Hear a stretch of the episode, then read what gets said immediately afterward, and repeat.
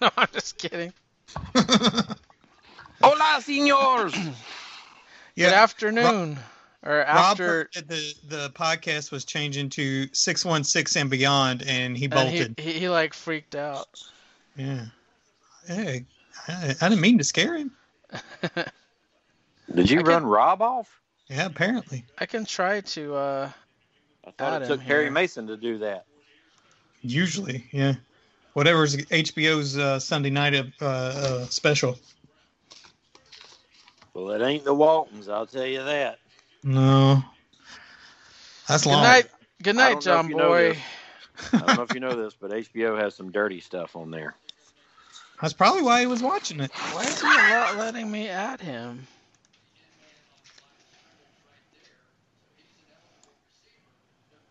Oh, select it. There we go. Now we're in business. We get this creepy lips coming up. Ew. Good morning. Good morning. Good afternoon. Welcome to 616 and Beyond, your first Marvel Yeah. cast. Are you excited? Hooray! I hope you brought your Marvel on, Rob. Nope. What do you Not- mean, nope? Marvel. You better go back and read something. We'll let you go last. We'll let you talk about Iron Fist, the show, if you okay, want. Okay, I've never, I've never seen a minute of it. Oh, that was a Why good one. not? Me either. I haven't gotten to it yet. I I got to what season two of Daredevil, and that's kind of where I tapered off. Yeah, that's kind of where I I think I was. I saw Daredevil, Jessica Jones, and Daredevil. Yeah. And then I watched. Uh, I just finished Luke Cage, and almost done with Iron Fist season one. I liked Luke Cage. That was good. I like them both. Um, Yeah. I'm really into the Iron Fist right now. I, I think that uh, Daredevil season two Yeah. uh, was a bit of a slow burn for me. I don't know. I don't Really? know if I just didn't like Elektra or what it was, but it, I- it threw I- me off for like over a year. I didn't come back to the Wow. Marvel shows. Yeah. I I mean, you, it, I thought it was great. It had the Kingpin, it had the Punisher, it had Elektra. I like the Punisher. I don't know something. Something that season I didn't think is, was as good as the, the either the Jessica Jones or something. But once I got back in it, I, I really enjoyed it. I liked Luke Cage. I liked Iron Fist, and Yeah. yeah, I need to finish it off, but it's good Which stuff. You finish off Iron Fist. No, finish off uh like Oh, watch. the What, last what, couple what's of supposed to be? What's supposed to be next after Iron Fist? De- Defenders. I think so. Yeah, because there was one more season of Cage, one more season of Jessica, Iron one more Fist. season of Daredevil. Yeah. You So- only haven't mentioned the Punisher. And that's the only one I've seen any oh, episodes right, of. I forgot about the Punisher There's season. two yeah, I didn't see seasons that. of that. I thought. Yeah, Or is it just one? I don't remember. I think Iron Fist only got one though. Oh, Yeah. really? No, Iron Fist Yep. has two. He does. Really? I thought Yeah. I thought it No, he has one. two. Oh, okay. I know he has two because some people didn't like Yeah. season one and said season two's much better. But how many seasons did Quincy Medical Examiner get? I don't know, but I never Dun, watched dun, that. I- I had no interest in medical procedure. How Hmm. dare you, sir? I did. That was a great, large chunk of my childhood. And I was even teasing Brian Shearer the other day that I want to cover homage uh, to the classic Flash, where there's the Flash of two worlds and two different Flashes are running to save the victim. And I wanted it to be like Jack Klugman from The Odd Couple on one side and Jack Klugman as Quincy on the other, both running to save Tony Randall down on the ground. I do like uh, Odd Couple. I I like that. I don't think I watched any medical procedure except for emergency. I think that was it. And I Yeah, watched. my- a, yeah, he's talking about Quincy Barb. He says it's the best. He says, "What's wrong with you, Mike?" No, I didn't Quincy, watch Mash Quincy. and Trapper John were like my dad's three favorite shows, so I watched a lot of medical shows as a kid. My dad's medical show was MASH. That was yeah, his medical my dad watched show. a lot of Mash. My dad hated MASH. Uh, I would I would watch it, but he approved of Jack Klugman, so we watched a lot of Quincy. My dad was not much of a TV viewer. I, Yeah, I didn't pick I didn't pick up any sh- any type of shows or movies or anything from from my parents, apart from like kid actual like kids movies, like you know, like the Wizard of Oz's and stuff like that that they would show us purposely. I didn't. They weren't. they were never watching TV. So like anything that I've Well, what did they do? What did they do for entertainment? Uh, you know, well, you know what? I from the time that I can remember. I mean, I'm sure when I was really little, they were watching whatever they felt like. But then, even when I got a little bit older, we were watching things together as a family, like a little Little House on the Prairie and stuff like that. Ah, Yeah, we Yeah, watched my- that stuff too. My dad wasn't big on TV until he got older, and then he'd never turned it off. But as a kid, he said the boob tube would make you stupid. he was more he was more likely to be listening to some kind of classical music on AM radio than to ever turn the TV on. If it was up to my dad, he'd just watch. He'd watch sports on TV, whether it's baseball, football, doesn't whatever. Well, Dad didn't even watch sports unless maybe Alabama football was on, and he might have that game on. But most of the time, he didn't even follow most sports. Yeah. That's how my dad was. The only thing he ever watched sport wise was because he was from Kentucky. He'd watch like the NCAA Final Four because you know basketball is huge where he grew up. And right, uh, but he didn't watch it like during the the season. he it would just- if they were playing, but see, we didn't have cable, so he'd have to catch Kentucky actually playing on a weekend, which Uh, you know that might happen like twice in a year on CBS or something. Yeah, but Kentucky like, usually um, has a great uh football, uh, basketball uh, program. Yep, and uh, that was his his favorite team, and uh, and he would watch uh, the Braves when they would make the playoffs, and that was about it. But you know, just week to week football or what have you, he didn't bother with it. So he didn't watch the Braves until the '90s. Yeah, pretty much. How about Yeah. comic books? Your dad's read comic books? No. My dad would talk to me about when he was a kid reading comics, but not as an adult. He like uh he's the one who got me into all the duck stuff because he would he would get me the Disney ducks uh from the library, and um what was the other thing he really liked? He really liked Captain Marvel. But I think Ah. that was more because of the serials when he was a kid than it was the actual comics. Mm-hmm. Because That he, is you know, that is a very I don't, I don't know if you've seen the serials, but it's very interesting. Because uh, Yeah. Billy Batson, it, it starts off in Egypt, like he's granted his powers in a in like a pyramid. It, it's different than like his his origin where he meets the Shazam wizard right. in the subway and becomes Shazam. He he gets it from a, a pyramid. it, it it's I, a lot I have different. the serials on my wish list, but I don't think I've ever seen them. I watched them. I watched them all on DVD. Now, what my dad really got us into is once we got a VCR in high school and we started going to the local video rentals, was like all the classics, like watching Hitchcock and Cary Grant movies and the old James Bond films. That's the kind of stuff I watched mostly with my dad um, when he was older and I was in like a high school and junior college because we'd we'd be like uh, watching you know Goldfinger and Godfather and just just like the classics. Yeah, for us it was more more sitcom driven, I think. My dad didn't like the dramas too much. Three's my Company parents' first and official date was to one of the early James Bond movies. So, growing up, it seemed like every Sunday night on ABC was a Bond movie. I don't, I don't think it was that frequent, but it, it seems like it looking back. So, usually on Sunday nights, we would gather around and we'd watch a Bond movie, and God forbid it be the one they dated at, and then you'd get all kinds of stories of their romance. And as a, as a kid, you never want to hear about your mom and dad having any No. kind of romantic feelings towards each other. no, no, That's no. gross. Don't talk about that. As the woman that, as you're watching James Bond and the woman's uh, coming out of the ocean in a bikini oh yeah. And they're Yeah, and playing your some Bond like, Boy, music. your mother used to light my fire. Like, no, no, you're ruining this. and, and then and then the worst would be when your mother after you you protest like that your your mother then uh, decides to to say well how do you think you got here Oh yes. no, no, the worst is when they put there's something about Mary on Fox uh, movie of the week, and they get to the jail scene, and my dad's like, "What's going on there?" And your mom goes, "Oh, honey, that's just sperm." And then that's the really gross you know, you, you know, you know what that that is the exact opposite of my parents, because my uh, we were in the theater watching it, and my mom my mom was uh, what is that white stuff? And my dad's, oh, that's just cum, Betty. and Betty got up and walked out of the theater. My dad did that to me once, and I didn't know. I was scared that he had left me, like gone.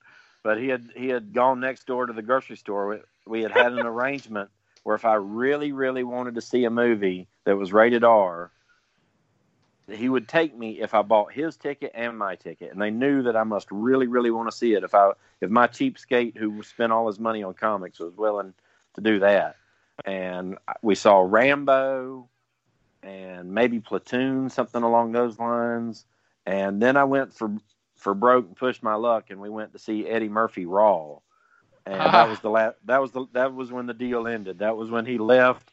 Said we're not doing that anymore. and then you got home and you're like, Dodo is coming Yeah, to get you. you know, I thought it was hilarious, and and Dad was like, "That is the worst filth ever. You're not allowed to watch that stuff. That's, you know, that's just terrible. I can't believe you wasted your money on that."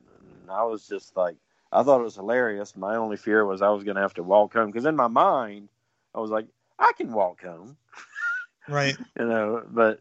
Looking back as an adult, like I never made it home. That was a long walk. You know, a mile, one mile is a long way to walk as a kid but 15 miles or whatever, like I'd have been home like maybe that weekend. My dad trusted us with like rated R films. My mom would get embarrassed if there was like nudity or sex. Mm. Mm. She was like, "Why are we here?" I, I remember when we were younger and we went to Vegas. They were like, "Pick a show, pick a show," and and me and my my my friend went with us, and I think Barb was even there. And and me and my friend looked and said, "Wow, this show's topless. We should pick this one." And, and see if they buy the tickets. and sure enough, they bought the tickets, and we went on as a topless showgirl. And my mom was just like, she just couldn't take it. But we watched the whole amused. thing. It was fantastic. it was a great time. That's funny. My mother would make it really weird because she'd talk to you about your feelings and how it's natural to have think, think this way and feel this way, and talk to you about the scientific purposes of reproduction and stuff. I'm like, Mom, no, just please stop. I will never look at boobies again. Please don't talk to me about it. I never got the birds and bees discussion from my parents. They they sort of figured My you'll- mom uh, tried it, like, "Oh no, but we can we can't talk about this." Yeah, they they said you'll. They figured I'd learn it on my own or through through media. And they were Well, my right. mother Like talked to me about it. they were right. You you learn pretty early in life the bad words and what things mean because your friends will tell you. Well, see, that's what confused me because when my mother told me the story, she'd use like medical grade definitions of everything, and nothing matched up to the the vernacular that my friends at school were using. Like that's not what that's not what Ken calls that. What what is hmm. she ta- what is she talking about?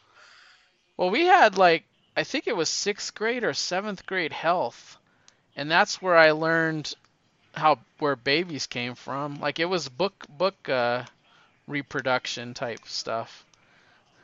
That sounds right. I feel like it was either seventh or eighth grade. Yeah. I think they wanted to teach you before you, where your home You hormones school, yeah. where your hormones were raging. Health, you know? class. We had health class. Yeah. in- They wanted to make sure you knew about rubbers and protective, that kind of stuff. Yep. Welcome to an episode of uh, Healthcare A ver- 101. this is a very special episode, boys and girls. Oh man, if this is the bike shop episode, I'm out. Parental guidance is suggested. the birds and the bees. You know, I went and watched that maybe a year ago, the Diff'rent Strokes bicycle episode. That is truly disturbing. Kids should not have been watching that. It, it, I- is, Boy, my- it, it, What it that is is. disturbing, but I think I don't I don't remember that specifically. I only remember that Dad hated. I mean, absolutely hated diff'rent strokes. He Well- hated that the kids sassed their dad. What you talk about, Dad? He's like, you talk to me like that, and I'll kill you. You know. well, well, spoilers for anybody who ever wants to watch it. But basically, the guy who was like the uh, uh, the Maytag man and from um, WKRP in Cincinnati, he like lures the kids into the back of his bicycle shop and he shows them naked pictures, and then he tries to get uh, Arnold and his friend to take naked pictures for him. is he the guy that is the boss in WKRP in Cincinnati? Yeah. Yep. Yeah, and, and it's like super disturbing. And I was like, man, I wish I'd never seen this. Well, they they didn't fool around with that, and that was in the '80s. Oh Wow. yeah, yeah, yeah. So I, I, well, I, they would I'm actually glad that they showed that though, because I had I had a weird experience in in Catholic uh, school kind of thing. Like not the school itself, but it was called catechism. You go to catechism, and I was getting taught by this creepy brother, man, and I knew something was off. right. and uh, he kept trying to get me alone and i would just not let it happen and he invited me he said he invited me to like dinner with him without my parents Oh, and i uh, i essentially told my mom and dad i said how old were you at that time? uh what what what is communion age i don't remember is that like Teenage is young. fifth? That's like seven or eight. So yeah i was probably about seven or eight That young? yeah That's freaking creepy. Yep, and uh, I but but my parents were smart. I was like, they they listened to their kids. They I mean, they didn't like. They, I said this guy makes me feel uncomfortable. You don't leave me alone with this dude. And he and, he, and sure enough, they said no, he's not allowed to go with you. So I was like, yeah. Good. I knew messed s- up. I, I I knew something was off because of diff'rent strokes. well, I'm glad I'm, you saw that. I'm glad, episode, I'm glad you saw that episode and, and learned something from them. Yeah, definitely. No, I don't. I don't. I don't know what time that came out versus what time that happened. I can't correlate the two. Hmm. But uh, essentially, that kind of the whole year of catechism, it it formed my opinion, uh, sort of on religion personally, because I was scared of it. Hmm. So it, it changed me. Definitely. Interesting. Yeah, it says it came out in February of 1983. The Bicycle Man, Part One. Yeah, I So would have been two past part, that. It was a two-part, very special episode. Well, and there was another one. I can't remember her name, where they were like trying to kidnap the one girl, uh, Dana the, Plato. the, da- the You- daughter, yeah. I yeah, you remember that one? Th- Like they do a special episode every couple of years. No, I don't. About the only episode I specifically remember was Mr. T showing up on there. That one I don't remember. I don't remember that one either. well, I was I was a big Mr. T fan. I, I ate a cereal a lot and I watched the cartoon. When I Yeah, watched the good car. I watched the cartoon. I ate his cereal. I watched. I, I saw Rocky. Is that what? Is that what he Yeah. started with? Was that like he was in Rocky Three. I no. Yeah, he was. And uh, I saw that really young at the movies. yeah, because that started but- Hulk but- Hogan too. But but wasn't that like the debut of his like popularity? Was it Rocky? I think so. I think that was probably his Because big after break. after Rocky, he got A Team, right? Right. Yeah. Yeah, him and the Hulkster started there because Hogan wasn't even in the WWF at that point. So that was a that was a big movie for both of them. But Mr. Yeah. T after that he was everywhere. I mean, he'd be guest mm-hmm. starring on on like the Bob Hope Christmas special, entertaining the troops, and I, you know, I would stay up late and watch Johnny Carson and David Letterman, and he would be on there a lot. Mhm. I, I truly did pity the fool who didn't like Mr. T. Ah, pity the fool. I like his rap video for Mother's Day. Be good to your mama. That is comedy gold. I don't think he meant it to be, but it sure is. Oh man. Yeah, there was a guy at uh, I think it was Baltimore Comic Con that looked like him, and he would go every year. And I, I took pictures with him. He looked like a young version of Mr. T. Is it on your Facebook? I'll have to go back and look and see if I can find it. All everything is on my Facebook, but I That's post I figured, post too much, especially because I post. It's hard to find things because I post the comics I read, so they like. Sometimes the algorithm for Facebook is pretty good because it'll show you like it knows that something's a picture versus a, comic book, but um, I, I I love Facebook for that because it tracks every day. It says here's what you did in your memories, and I I find these like weird patterns. Like, why am I reading Spawn every day of this year? Like every five years, I'm going on a a Spawn thing, and and I I see these weird trends, and it's happening during the same times, and it it's very strange. I'll even tell Barb, I said, this is the weirdest crap. Like we're eating like a meal we cook every year on the same day, just some random day, and we don't plan it. It just happens. yeah, Yeah, it's very strange. the strange. book the book I picked for tonight is is, is uh the topic is something I tend to rabbit hole with around Christmas time every year, and I'm not sure why either. But it's something like I always like um get really interested in this topic right around this time of year. Well, I'm Is it interested. murder? Is it murder? yes. Every Christmas, I, I, I, the murder comes into my brain. I used to So it's think not, like it's I not used, just the voices in my head saying it. Okay, I just wanted to check. Uh, I used to love like Christmas music and NOS4A2 like changed my mind about some of the songs because Look how you think they're they're creepy. I I they it, it introduced horror to those songs. Like I start seeing that little girl with the teeth, and it sort Yeah. of like freaks me out. And it's a song that I used to really like get joyful over. and that, and now NOS4A2, it changed my opinion of Christmas for sure. So, like Shrek the Halls, you're thinking Max Shrek the Halls? Yeah, Max Schreck. The vampire. Uh, what was he? Nosferatu. Yep. No, I'm I'm actually talking about Joe Hill's Nosferatu. Oh, I hadn't seen that one. Okay. Yeah. Did you see that it was canceled? Yes, there's two seasons though. Yeah. two I only seasons. saw season one so far. I still Oh, have okay. one You more. got a s- whole nother. We, one we, more we season watched to it go. It. Yeah. I find that creepy. Like it, it has an element of horror because of children. Like the fact that this guy would drive up in that creepy car, go into the home, he'd have a guy slaughter the family and take the kid. Like it was That- just That's awesome. it was awful. Hmm. Like it was like when you when you add horror to like kids, it it's like a whole nother element. Evil did that too. I'm like, you're not going here, are you? Like it's it's like insanely creepy. Because- what's the? Is it Assault on Precinct 13 where the guys are just kind of running, uh, running wild and killing people?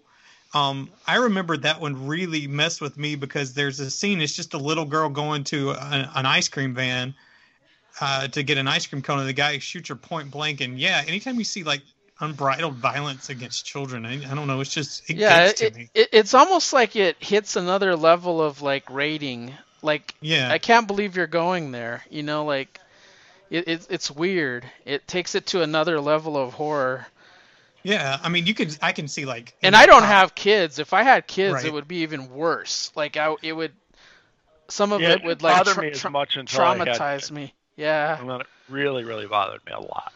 Yeah, having kids changes a lot of things, and and one of them would be that because Yeah. I can't I can't watch a lot of shows where something happens to the children, and I'm like, nope, nope, because I'll have nightmares that the same thing happens to my kids. Before like evil, evil, kids, evil dealt with that kid that was like violent. Like he had no emotional attachment in what Oh, he did to yeah. his sister in the pool. I mean, I just like I can't believe they're doing this. Joe, does your does your wife listen to this podcast? Can we start a petition for you to watch Evil? no, I- she doesn't. but uh, you can start a petition. I don't know how uh, we tend to we tend to get on a show and it takes forever for us to get it watched because I work a lot of you know mid shifts, so I may not get home till like eight o'clock. So uh, we're in the middle of Schitt's Creek right now, so it's gonna be a while before we get done with it. what what uh season are you up to? Do you remember? Do you, do you Uh, know? s- we just started season four, Nice. so we're like Oh, we- just, we just just- around halfway through. Yeah, we just recently finished it. Um, I mean, we watched it all back to back, pretty much, like you're in the middle of right now. I, I absolutely love that show. Yeah, it, it's one of those that really gets better as it goes. Oh, it's amazing. Yeah. I like it, but get- I'm not that attached to it. Like it's one I can bag and board comics to, but that's when I listen to it the most is when I'm bagging and boarding comics. I'm If on you S- guys tried Schitt's what Creek we do in the shadows, that TV show, No, I've but I keep seeing that one at the library. It was funny Oh, looking, it's- but I, I haven't it's seen it. fantastic. It's hil- it's very quirky and hilarious, kind of like uh, Schitt's Creek, but totally, it's totally, totally different type of a uh, type of comedy, but it's equally as funny. Is that on Netflix? That one is on Hulu. Ah, Yeah, I think we're going to cut back again. We, we we right now we've got just about everything you can get, um, and we're like, man, we're going to have to dump YouTube TV. It's just too much, too much a month. Uh, and right now, the only reason we're even keeping it's for for PBS. And I'm like, man, I can just add like two separate PBS channels, cheaper than keeping the sixty five dollars. So or you could get They- an antenna. right.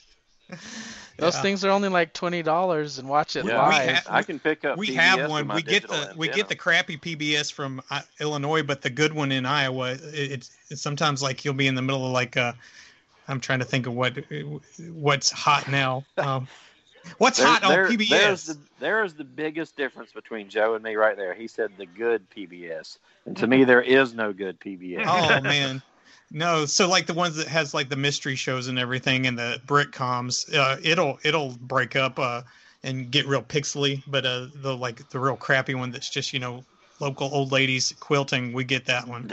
that is PBS to me. I liked PBS. I grew up with it. That was my Sesame Street, Electric Company, 321 Contact, um, elect. I- What else? There was a lot of stuff I watched on there. Well, I know one thing you didn't like that my dad hated too, and that's Doctor Who, and that was what I got into. Oh, I. Well, I that was one thing that my dad liked and I didn't Right. like. Like he would make me sit down and watch it, and I like, I hated it. And I, I've even tried to dip my toe into that property like several times, and I just, I, I don't. It's one of those things I, I just can't latch onto at all. See, me and me and me and you should flip flop dads on that one. My dad hated it too. you know, Yeah. but uh, but but I would watch that on Saturday afternoons and uh, like the Brit coms, like uh, Are You Being Served and Yeah. all those. Yeah. Well, my dad hated horror, so I've Okay. I've always liked it, like any kind of horror, but he liked like sci-fi a lot, and that's where the the Doctor Who came from, and in Star Trek, he watched Star Trek. I like Star Trek. I just uh, there, there's I was more of like I I'm a Star Wars kid, like 1977, like I grew up on Star Wars, and then everything else like circled around Star Wars. Like if it's Battlestar Galactica or Buck Rogers, or Mhm. it was You're all You're about comparing- Star Wars. No though. matter what it is, you're comparing it to your experience with right, Star, Star right. So yeah. like Star Wars was so big for me. It I was I was, I was like I was like seven or eight. yeah, I totally get it. I mean, I it was exactly the same way. impressionable that every time I saw Star Trek, I was like, "What is this? This is boring." And when I saw the That's motion what I thought. when the motion picture came, I was like, "What the heck is this V'ger? I can't Man, take I like this." Star Trek, and I still say that. but but I actually like it changed my opinion when when Wrath of Khan came because it, I I really liked Wrath of Khan and I liked all the movies after Wrath of Khan, but never got into Next Generation. Just never. I I, just I've tried many many times and I can't I can't do it with that crew. The crew doesn't work for me. Oh man, I just finished Picard on CBS. I thought it was really good. Yeah, And, uh, I've heard good things, but Working my way through uh, what's it called, the Discovery, Discovery. series. yeah. I have to watch all that stuff by myself. Nobody will watch it with me.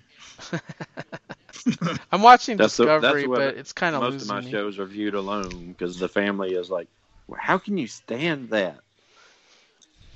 Like, I Yeah, it love was all like I, I just got the uh, retro magazine for Three's Company, and man, I, I was just thumbing through it, and it looks fantastic, and I I love Three's Company. Like that, we were a sitcom family. We were like Sanford and Son, Jeffersons, All in the Family. I mean, we that's what we'd watch. The Love Boat. I mean, we always watched the Love Boat. I always think is like when I was a kid, a lot of that stuff I would have to go to bed early, so I wouldn't get to see anything except for the Saturday night ones and the Yeah. Friday night ones. So I would see Love Boat and Fantasy Island, and I would see what was the Friday night shows? It was like Dukes of Hazzard, Charlie's Hazzard. Angels, Yeah, Charlie's and, like Angels. was- Incredible Hulk. Charlie's Yeah. Angels was a big, a big show in our household. Yeah. But like all the and that's like, when puberty. That's I when puberty saw. was hitting, man. So, so it, it was like Farrah Fawcett and all those angels. I couldn't believe. Cheryl it. Ladd and Jaclyn Uh, Smith. I- I oh my gosh, the nurse from Three's Company, oh Yeah. yeah. What was her name? Ter- was Terry. it Terry? Terry. Yeah. Oh yeah. See, Yeah. see, th- my opinions have changed though. Like for me, it was I liked the nurse in Three's Company, but as I watch it now, as an old man, I think Joyce DeWitt is the bomb. Like I, I think she is so sexy. She's my favorite Three's Company now, and later on with the Angels, it became um, not Kate Jackson, but the one with the short hair. Jaclyn Smith. Yeah. Yep. No, no, it was Kate Jackson. The, Oh, it she was had, Kate she, Jackson, She had the short hair, right? Right. Yeah. Yep. Yeah. Yeah. So, so like my taste have, have changed over the years, just like uh, artists and comics. I Oh yeah. There, there's artists that like Sam Kieth I didn't like back in the day, and uh, I didn't like Keith Giffen or Jack Kirby, and then college hit, and I became obsessed with these artists. You know, it was weird. I hated Gene Colan, like Night Force, and that um. oh my god, and I love that. When I was a kid, though, that run of detective he did and that Night Force, I just hated that. I was like, "Oh, this looks like old people stuff. Get it away from me." I I couldn't thought it stand looked them. weird. It just did, it Yeah. would be hard to make something out. Like I want a clean, crisp image, like like Jim Aparo, not not this muddied thing. But now I can read a Gene Colan like, oh, this is this is different, but I like it. I'm the Well, same way. I wish I still had some of those detectives because I got a bunch of them, and I was like, "Ugh, I hate the way these look." And I, as a kid, I traded almost all of them. and I liked his stuff. I when he got to like Tomb of Dracula and Night Force, that's when I liked it. He was Right. he it was he was a different artist when he was like doing Daredevil. Oh, totally. It was, It much it much was more, more Marvel like a style. house style, yeah. Yep. mhm. And then the Bill Sinkovich or what Sinkovic or how do you pronounce it? Sienkiewicz. Sienkiewicz. I can't. yeah, yeah, the New Mutants dude. I when New Mutants came out with his art, I was like, "What the heck is this demon bear? I don't want to read it. It looks like somebody was scratching with a pencil, and I couldn't get it. But now I like it. So, and the same thing happened with Elektra the Assassin because he drew that, and I didn't like it. Okay, speaking of Demon Bear, did you watch New Mutants? I did. That's it's kind of like centers around that story, right? Did you like it? I liked I it liked quite a it. bit. Mhm. I did too. I think that movie because people were so harsh on it, I was expecting it to be so bad that I think all of us really enjoyed that movie because Yep. we we had a family night with it and we thought it was good. I, I I think that that's what I had thought too is that everyone was you know ragging on it so badly. I'm like, oh, it must be pretty pretty rough. No, I thought it was great. I thought it was Yeah, I really. enjoyed it. I Well, like it- it- the it's not your it's not your typical it's not Rob though it's not your typical like Marvel movie Well, yeah, they it's their first uh, it's- it's Disney more- X Men movie, so people were probably pissed that it wasn't, you know, you know, uh, uh, it's something that would have come. well from, it was like, it was the- made it was made before they acquired it was Right. made a long time ago like a Yeah, I think long they time finished ago Filming that about 25 years ago. yeah, I, I, but but I- it's not totally, like a lot of special effects or action. It's more a psychological drama. Like Didn't you think like the the woman who played Mo- Dani Moonstar? She was she was terrific as that. Um, you oh, know, for it, it was picked- Ileandra for me. Like I yeah, think th- I was great. she's the Wolfsbane was- actress that I thought they did such a good job. Yeah. Yeah, me too. See, I wish y'all had watched this and told me this a few weeks ago. Target had movies buy two get the third free, and I had two that I really wanted, and I debated on the New Mutants, and I said I have heard nothing good about this movie. I'm not going to gamble on on New Mutants, and I ended up getting some much cheaper movie that I could probably get for five dollars on Amazon. But Yeah, if we'd have seen New Mutants cheap, right. we would have bought it by now. I would, uh, well, I but we- think it was priced at like twenty five dollars for the Yeah. Blu-ray.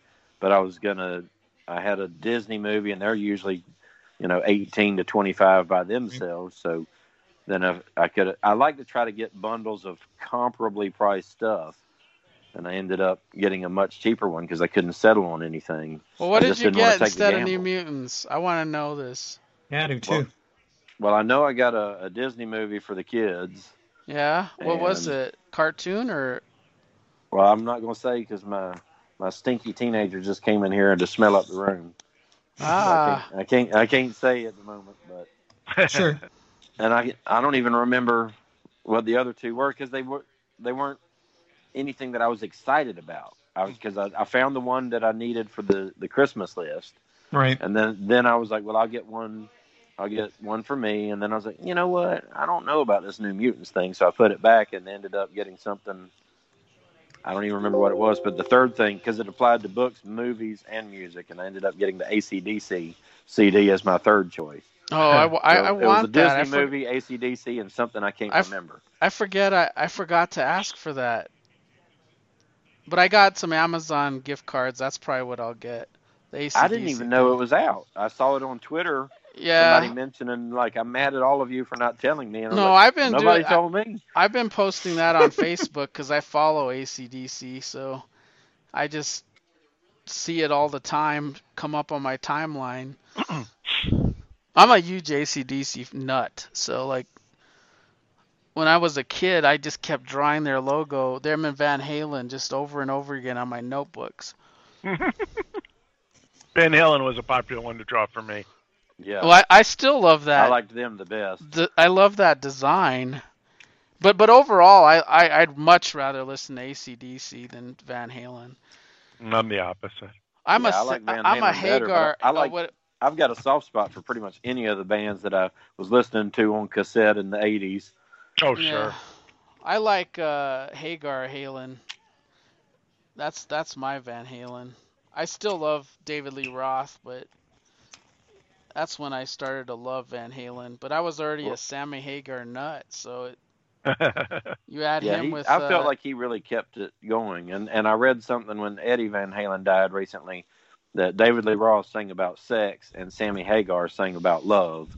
yeah. And I was like, that's a pretty good summation. I'm Well, hot for it- it- it teacher. seemed Why like, can't uh, this be love? Well, Van Halen before Sammy got there, they would always do like a cover song on almost every album. Like so there's there was always like Pretty Woman or yeah. there there was and that was their uh their producer saying that these are going to be the hits. Like he was forcing them sort of to go down the path of re-singing cover songs. Oh really? Yeah. You know what? Um, I looked it up recently. I think when um, Eddie Van Halen passed away, and Sammy Hagar, 73. What? Yeah, ah. that's crazy. He's 73.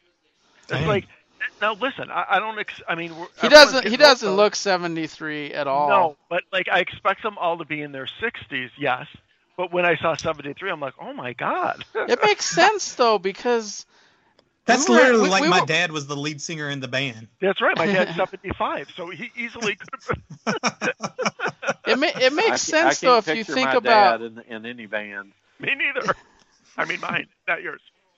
if you think about the time period though you you were in your at least I was in high school Yep. and they were in their 20s so they're late 20s probably they they were pretty old.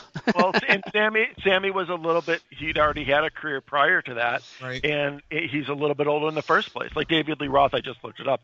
David Lee Roth is 66, so that's kind of the age that the Yeah. Tempest of Van Halen were. And then you know they got Sammy, and, and Sammy already had a, a healthy solo career, and uh, he was already a little bit older. He had been around. I'm surprised Eddie died before his brother because his brother, hardcore alcoholic, like worse than Eddie. Um, Well, I think drummer, Eddie's thing was he was always smoking. Yeah, I mean, every video, every every picture of him that I can remember seeing is, is He- yeah, he, he always had the smoke or whatever. He'd be playing the guitar and he had this weird smile, like a He smirk. had the, he had He had- the best goofy. he- he just it was a goofy, likable looking smile. It, it is a very likable smile. It and it is goofy. That's a good way Yeah. to describe it because it, it, I don't know. It's very unusual. Yeah. It's almost like an aw shucks type. yeah, like Right, shucks. you It's know. almost like I'm shy kind of smile. Yes, yes. Like, like yeah. I'm not gonna. And he wasn't like as vocal as some of them you were. It, it, it, was cool. He was a he was a big boss. Yeah. All right. Well, you, who wants to go first on the comics? You guys get started. I'm just gonna grab a drink. I'll be back in less than. What uh, are you two gonna minutes. grab? I, I probably just a Coca Cola. Uh, rum I and thought it was gonna be a Colt cheer 45. wine. What did you want me to get? A cheer Rum wine. and Coke Colt 45. it's all the proof you need. No. I, I I would get a Cheerwine if, if they sold it here, but I can't get that. Hey, you gotta hit the Cracker Barrel. Oh, there you go. Try Ace Yep, Hardware. those. Ace- we don't have any Ace Hardwares either. Oh, that then.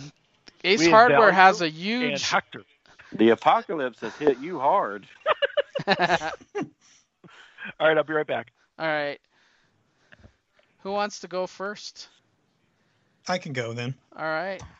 So my yearly rabbit hole I mentioned in, uh, like I was telling you, what I've been watching on the treadmill, or like I call the Trek mill, because uh, I've been that's where I watch my Star Trek since nobody will watch it with me. So we're doing Star Trek number twenty-seven. I don't remember which volume this is. It's June '86, so I think that maybe volume, maybe volume one. Um, DC. it's DC. Yeah, yeah, that's, pro- dude. that's probably their first volume. Yeah. Uh, because I know they DC did two volumes, and I can't remember when the second when the second one started. So I'm the pretty first, sure this the is first volume one was a long running one. It was Right. long. Well, this has got Bearclaw in it too, so uh, I'm pretty sure that was volume one. But uh, this one was written by uh, Green uh, Robert Greenberger and drawn by the incredible Tom Sutton. And after rereading this one, I was like, man, Tom Sutton could do the best job of doing likenesses and not making it look like he's just like riffing on a photo. He he did a really good job on this book. Um, He's making So- a comeback on some book. Tom oh, Tom Sutton's Sutton. draw- Yeah, I, I think he's drawing either a, uh, one of the newer books or he's drawing a Future State. Um, I think I Yeah. think he's I think he's moved on to the beyond. no, I heard his name. Who? Tom Sutton. I'm Sutton. Or maybe I'm thinking of Tom Lyle. Maybe I'm getting confused with my Toms. I think he's moved on to the beyond. Tom Sutton was, um, you know, one of those Charlton guys, and let's see. I'm gonna look real quick for you guys. I know that's one of those fun things everybody like uh, looks up stuff while they're in the middle of podcasting. But he died in 2002. So, Well, he's still producing. well, him and well, Tupac. so- then, somebody apparently. somebody named Tom is drawing. Ta- Tupac's writing the lyrics, Agatha Christie's writing the books, and uh, Tom Sutton's drawing. drawing. There you go. So, so who's covering what? I'm sorry, I just got back. He's covering because he's covering Marvel Star Trek. No, he's DC covering Star Trek. DC Star Trek. I'm the only one that cheated, I guess. I I I would have, except I'd already done my book and I didn't know if I'd have time. So um, I was like, oh man, if I'd known that, I would have grabbed one of those westerns that I, I, get- I picked up off of eBay. But anyway, I'm on a Star Trek kick, so it's perfect. So I'm pretty sure this one is somewhere before uh, Voyage Home, but post Search of Spock, uh, Search for Spock, just because some of the things that they say in here. Um, they're on the USS Excelsior, and Kirk is still an admiral, so we know it's uh, before they go back in time. but uh, the crew's in deep space, and it's just really boring. They're t- in too deep a space for anything cool to be happening. So uh, Kirk is just sitting on the bridge, uh, being the admiral of the ship. I'm and, just chilling, guys. I'm just chilling. And he asked Chekhov to go uh, schedule some readiness drills because at this point Chekhov is kind of like the security officer. Um, and uh, while uh, you know the way it works on the the bridge is you know they'll they'll go from character to character and so you've kind of got all your plot threads developing and uh, so sulu is uh, talking to someone and he mentions you know it, it was kind of worth the opportunity uh, that he lost for command because uh, he uh, you know was next up to take over the excelsior which he'll get in one of the future movies if anybody remembers which one i don't but um he didn't get the command because uh, they ran off to save Spock, and he also says it was worth losing the Enterprise for Spock. So that's how I knew we we were talking post Star Trek three. And at this point, we meet his new love interest, and her name is Lieutenant Maria Morelli, and uh, she's gonna be the person who keeps popping up through uh, at least this issue. I don't know if she stayed around in the series much or not. Uh, Chekhov uh, is meeting up with his team, so he's going to do these drills, and one of them is an Andorian named Gorin, and uh, that was the one thing really cool about the comic. Um, you know, we pretty much only saw humans uh, in the movies, with the exception of a certain Vulcan on the uh, space, the spaceship. So it was kind of neat in the comics. They they brought in before Worf existed on Next Generation. They they actually had a Klingon on the crew in the comic book, and uh, apparently they had an Andorian as well. The guy, the blue guys with the little antennas, and this one's name's Gorin. And so they decided they're going to run some simulations and get the crew ready. And back on the bridge, uh, Lieutenant Saavik uh, tells uh, Kirk that there's an ion storm approaching, and this is going to be one of those things that plays into the the thing they're going to run later. So, um, Scotty comes up to the bridge and he doesn't really do anything other than just take them to lunch. This whole thing for the first half of the book is kind of like Claremont writing the X Men playing baseball. Like nothing really much happens. And, you know, I'm reading this along. I'm like, this is kind of enjoyable, but I don't know how I'm going to describe this because not much is going on. Uh, other than j- them just kind of like they go to lunch and eat and uh, they, well, they what plan did they have? Uh, exactly. I don't remember. they had a loose leaf salad. Um, but uh, so Sulu invites Saavik to come to the fencing demonstration, and Lieutenant Morelli's not having it. She's like, uh, "We're trying to eat alone." So um, goes, "Well." I'm obviously not wanted because she's, you know, like the emotion, unemotional, 100% Vulcan, and she walks off. And um, grabs Bones and her, and they sit down and have lunch together. Uh, and Saavik is really Was Saavik the one played by Alley? Uh, um, Uh, the one from Cheers. Kirstie Alley. Yeah. Alley, Yeah. yeah. yeah, in the in the first one at least anyway. Uh, But she she Beth she Con- became a she betrayed somebody in one of the episodes. Like she got arrested, right? In one of the movies. Mm, That was a different one. That was uh, a, a another Vulcan, but I know the one you're talking about. That was the one played by the lady from Sex in the City. Um, it was actually a different Vulcan though. I that can't was the remember the name one of with the boots, I think. Yep. Um, they were trying to One with find out who boots? murdered the Klingons, right? Yep. The boots with the fur. yeah. Yeah. Um, but anyway, so then there's a big conversation. Saavik doesn't get why uh, Lieutenant Morelli's being jealous, and so she basically sits and talks over lunch to McCoy and Kirk about how mating rituals of humans don't make any sense. But uh, back on the bridge, things are starting to happen. The uh, drill that uh, they were running is starting to kick in. So during this ion storm, there's uh, three ships that approach. So Sulu's uh, demonstrating his fencing sword, and um, the all alert goes out. So this is uh, everybody running around like crazy and mad, trying to get to their stations quickly enough. And Chekhov is monitoring uh, the situation, and, he, and he's pretty excited about how quickly the crew reacted. And so now he's going to launch the attack. So uh, Kirk has Gorin fire torpedoes, but there's a malfunction. Chekhov freaks out that things are going haywire. So whatever he had done to interfere with the sensors actually also messed up with the weapon system. Uh, and then there's a really weird storytelling choice. Just everything fades to black. Um, but it gets explained in a, by Kirk that um, he had set up an intruder control, and because the weapon systems were uh, messed with, he could tell that there was an intruder on the ship, but the intruder was Chekhov, but whatever. So um, Saavik uh, fixes the override, and everything's back to normal. Um, so Kirk's kind of, you know, really laying into Chekhov saying, "Okay, I asked you to run a drill, but I didn't tell you to like go in and override systems and screw everything up." So um, Kirk's a little bit stressed out, and he wants to. Yes, I am. go. Uh, oh, you just totally threw me, man. Get out. Of here. Sorry. You, Uh, keep- so- you keep saying my name, and I keep feeling like I need to respond to something. Well, I, I'll have to say James T or something. James T is uh, stressed out, so he asked uh, Bearclaw uh, to join him for some hand-to-hand combat. And Bearclaw's, well, what about the fencing we just learned about? And uh, he says fencing's for dreamers, and I just thought that was kind of funny because you know that's like Sulu's whole shtick. Um, Saavik uh, runs into Scotty. She admits that she's kind of lonely, and once again, she's like, "I'm really confused about all this uh, intimate contact that people are always getting into. Like, why are humans always trying to initiate uh, human uh, this uh, intimate contact?" So I'm about to do a really bad Scotty impersonation. So Scotty says, "There's a thrill to the chase." I can't even I can't even read my handwriting here. There's a thrill to the chase of getting the heart of a pretty lass, even more when two become one. And uh, he his heart was, of course, stolen by the Enterprise and other starships rather than a lass. But he does go on this long story about how once I was on a picnic and yada yada yada. But um, and we all know what yada yada yada is. Uh, then we see Chekhov, and Uhura has come to sing him a song because he's all butthurt about uh, Kirk getting into him.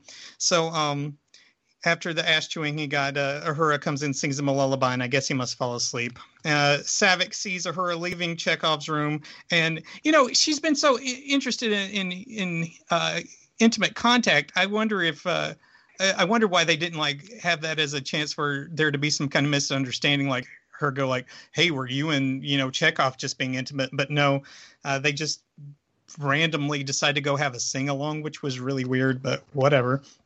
Uh, so at the end of the song, they're singing in uh, Uhura's room, red alert, red alert, back to the bridge. And this time it was a normal drill, and the crew did much better. So uh, Chekhov agreed to uh, stagger the red alerts from here on out, and Morelli and Saavik agreed to a game of chess. So they're going to be friends, and the you know no hurt feelings over. I guess Saavik uh, talking to Sulu and making Morelli jealous. And so the Excelsior continues on her mission. And next month, there's a McCoy story. So it was just a really weird issue because, like I say, it's kind of like the baseball uh, or random trips to the mall for the the X Men, where it didn't seem like a whole lot happened, but at the same time, it was it was enjoyable because it was more uh, kind of character moments.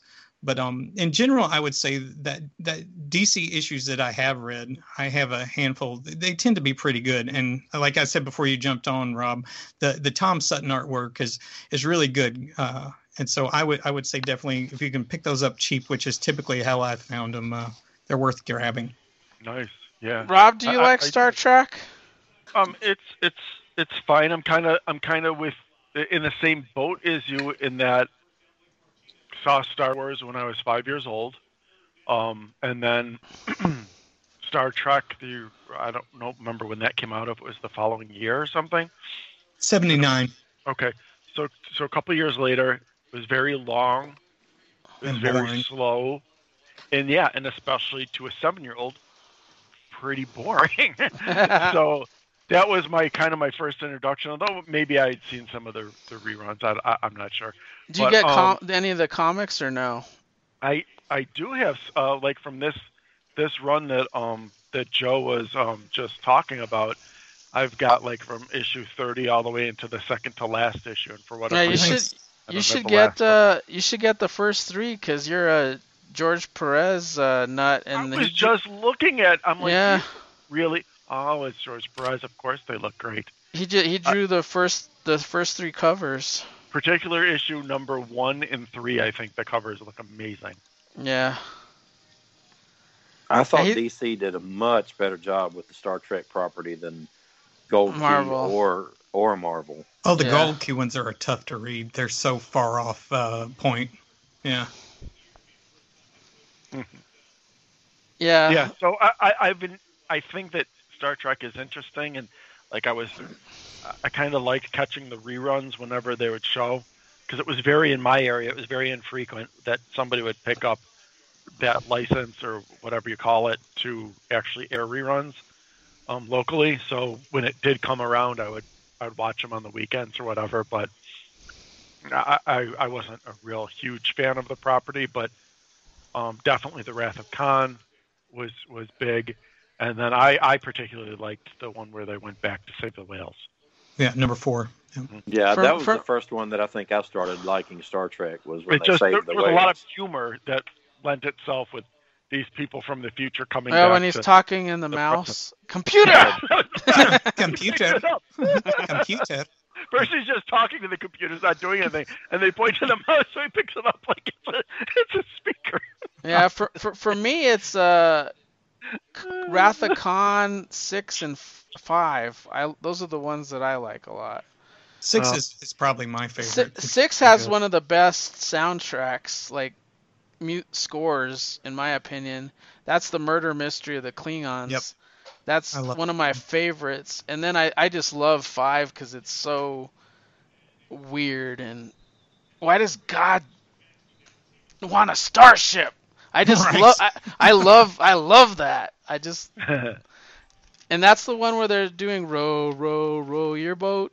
Yep, they do like the round. Yeah. hmm Yeah, I fell in love with them through the movies. Uh, in the first one I saw in the theater, it, it was Wrath of Khan. Uh, the the TV show was what my sister watched. I, did, I wasn't interested in it. Uh, it would come on in the afternoons, and I hated it. I'm like, ugh, I want to watch GI Joe and He Man. You know, and I'd be, I'd be pissed off that she got to the TV before me. You know, and uh, and Well, then there's the that movies, I- animated cartoon though too. Um, I, don't think I saw that till much later though. Yeah. I don't. I still haven't seen it. I, I mean, I skipped know the cartoon because I thought Star Trek was boring. but yeah, I, I I got into it with the movies, and then with the Next Generation was was when I started getting into Star Trek. And I, I have since gone back and and liked the old episodes, but yeah, as a kid, I hated it. See, and for me, I, I was never that huge of a to, to follow it on TV. I, we watched the movies. Next Generation came. I watched them here and there, but very sporadically. I haven't seen any of DS. What's it called? DS. DS9, Deep Space DS9. Nine. Yeah, Mhm. and and then some of the later ones I watched just because I was more grown up, and I just just decided, okay, let's watch this this season, this series. Right. Um, whether it was Enterprise, I I didn't watch really Voyager, but I think I watched this Enterprise, the one with Scott Bakula. Yep. Yeah. Yeah. that's the one that I watched like ev- you know every week. I would just we would just watch it. Yeah, we did the same thing because uh, once uh, I once it hit like network television, Mhm. um, it was like the thing to do on a Wednesday night. Is uh, the nerds would come over and watch Star Trek. And the problem with some of those syndicated ones, like Deep Space Nine, that would be on like 2 a.m. on a Saturday night. You know, right, right. we and, and in college we'd be out. We wouldn't we wouldn't be at home watching Star Trek. So, and we didn't have DVRs at that point. So yeah, I, I missed most of Deep Space Nine the the Yeah. first go around. Um, Mike, I know you were watching Discovery and it's kind of kind of fallen off for you, but I've been enjoying it, but definitely not enough to pay CV, CBS. Right. money. I, I, I'm to losing. I'm. I'm losing interest because of uh, the spore thing. I I, I think. Are you watching It's- it on CBS right now, like No, I, network CBS? I, I'm watching it. Yeah, network. It's on Yeah, yeah, Friday nights at nine or something like that. yeah. I like that first season. I thought it was pretty good. Yeah. I'm watching it. I'm gonna finish it. I I There's a big twist. You need to just hang in there. lose- losing I wonder, interest. are they going to show them all? I hope. Uh, I don't know because that's kind of like their bread and butter. Because um, No, I don't Picard, like, you could uh, Seasons, buy the season from um, Amazon. That's how I finally ended up seeing Picard.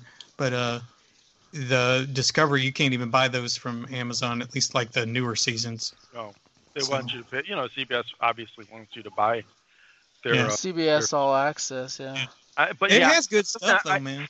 I, I You've got like Perry Mason on there, the original Perry Mason. You know. I'm not paying CBS for the privilege of watching their network television shows. just not. Well, I, li- I like the model that uh, But some of them you- you can't see on regular CBS, like the Stephen King The Stand and stuff exactly. like that. exactly. So put it on CBS and I'll watch it.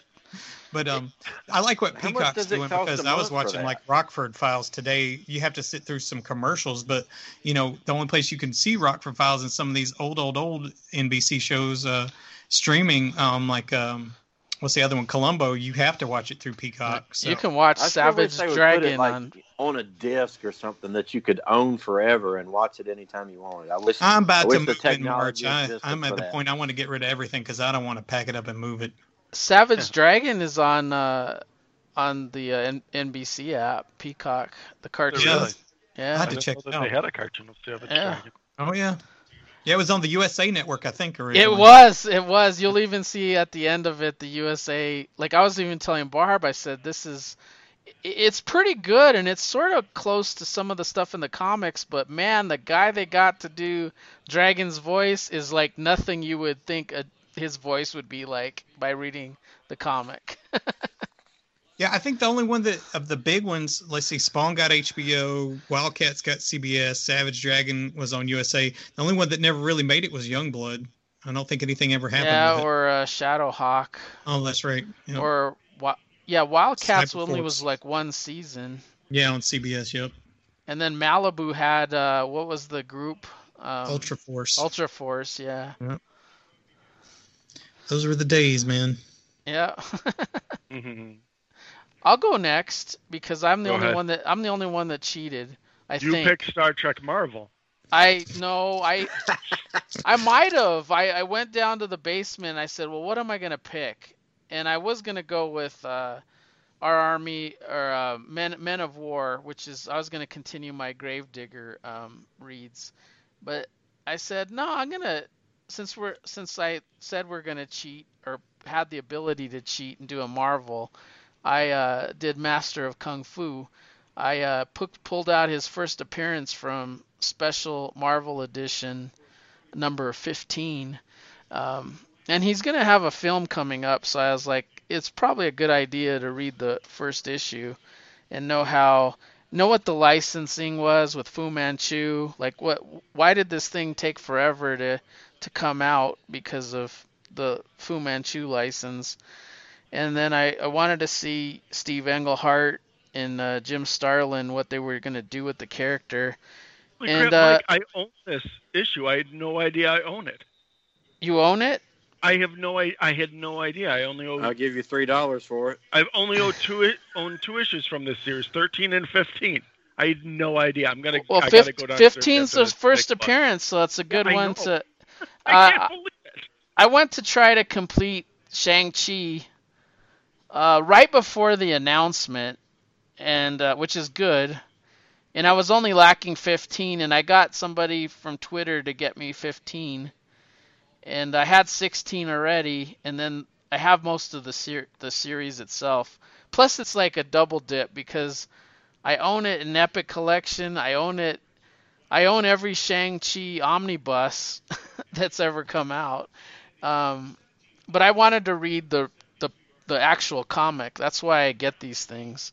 So um, I went to the basement to get it, and it opens up with uh, Fu uh, Fu Manchu watching his son fight uh, four of his guys, and they have swords, and one's a huge sumo guy, and they're looking to to crush him, and he actually defeats them, and he's like, "Father, you know, I did what you asked," and he says, "I need you a job for you to do. I need you to do something for me. I need you to kill one of my enemies." And this was kind of hardcore for, I, I think, the introduction to Shang Chi.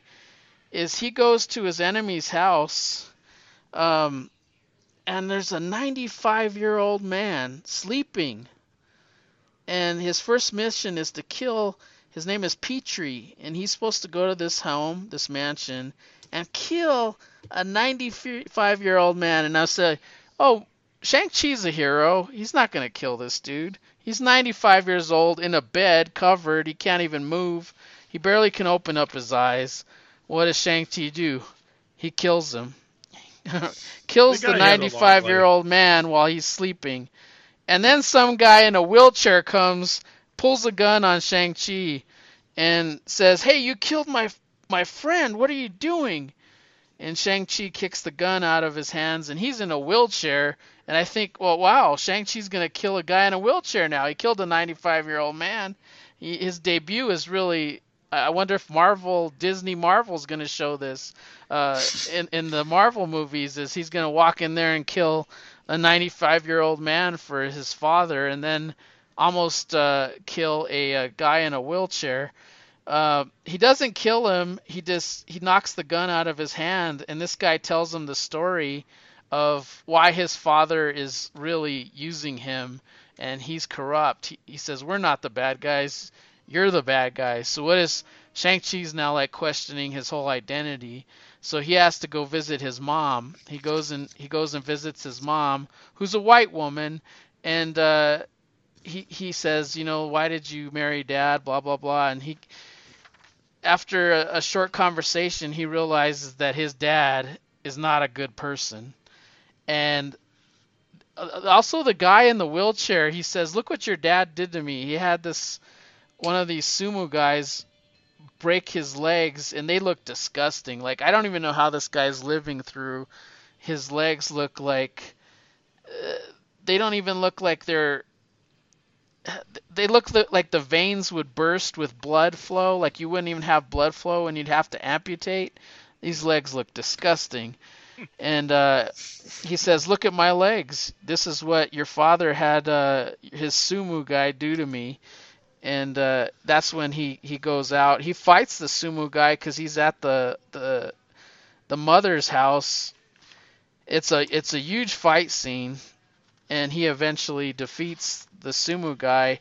And as he walks away, um, he walks into a lab a lab and his one of his father's labs, and he does experiments on animals. Like he injects a lot of animals with mutations to become his monsters, and there's a huge mutated ape. He's like, and he's like swinging his arms, and he's like, hiya!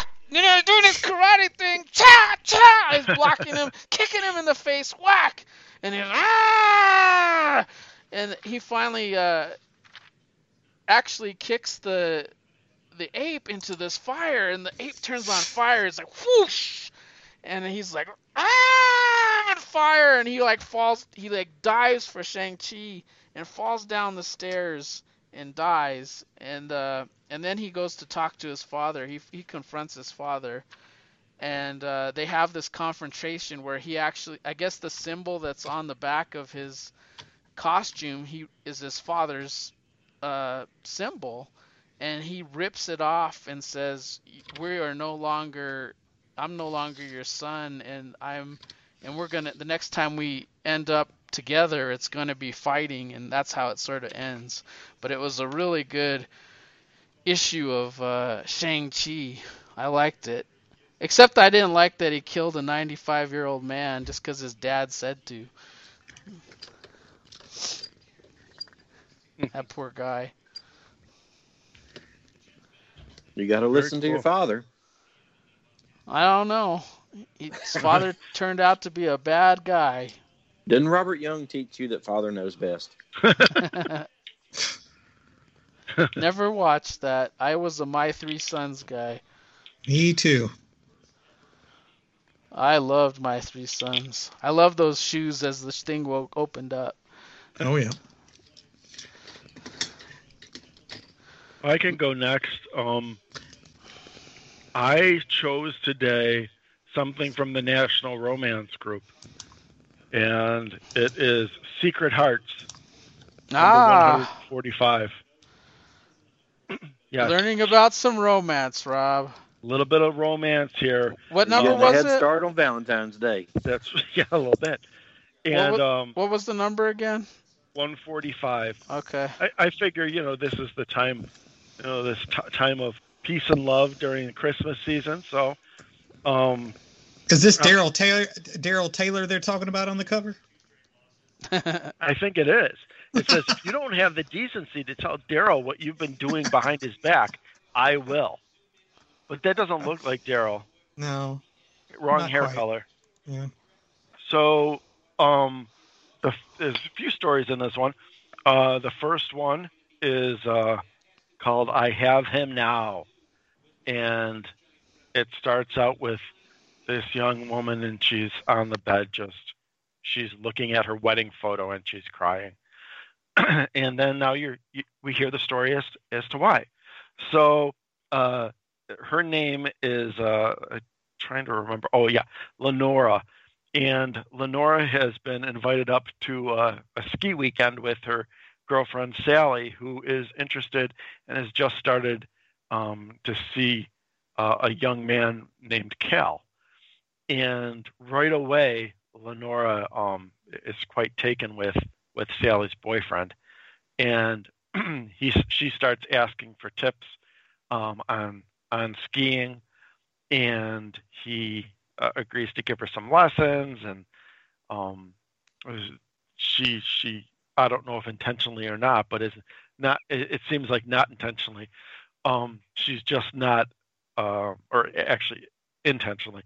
She's she's not really catching catching on. And she's like I'm going to need at least a half a dozen more sessions before I uh, before I I'm able to um uh, to get any better.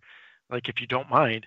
And he says we'll discuss future lessons and my fee in the Alpine room this evening. So that's that's kind of creepy in the um Sexy current, you know, time. me, me me too me too world. Brown chicken, brown cow.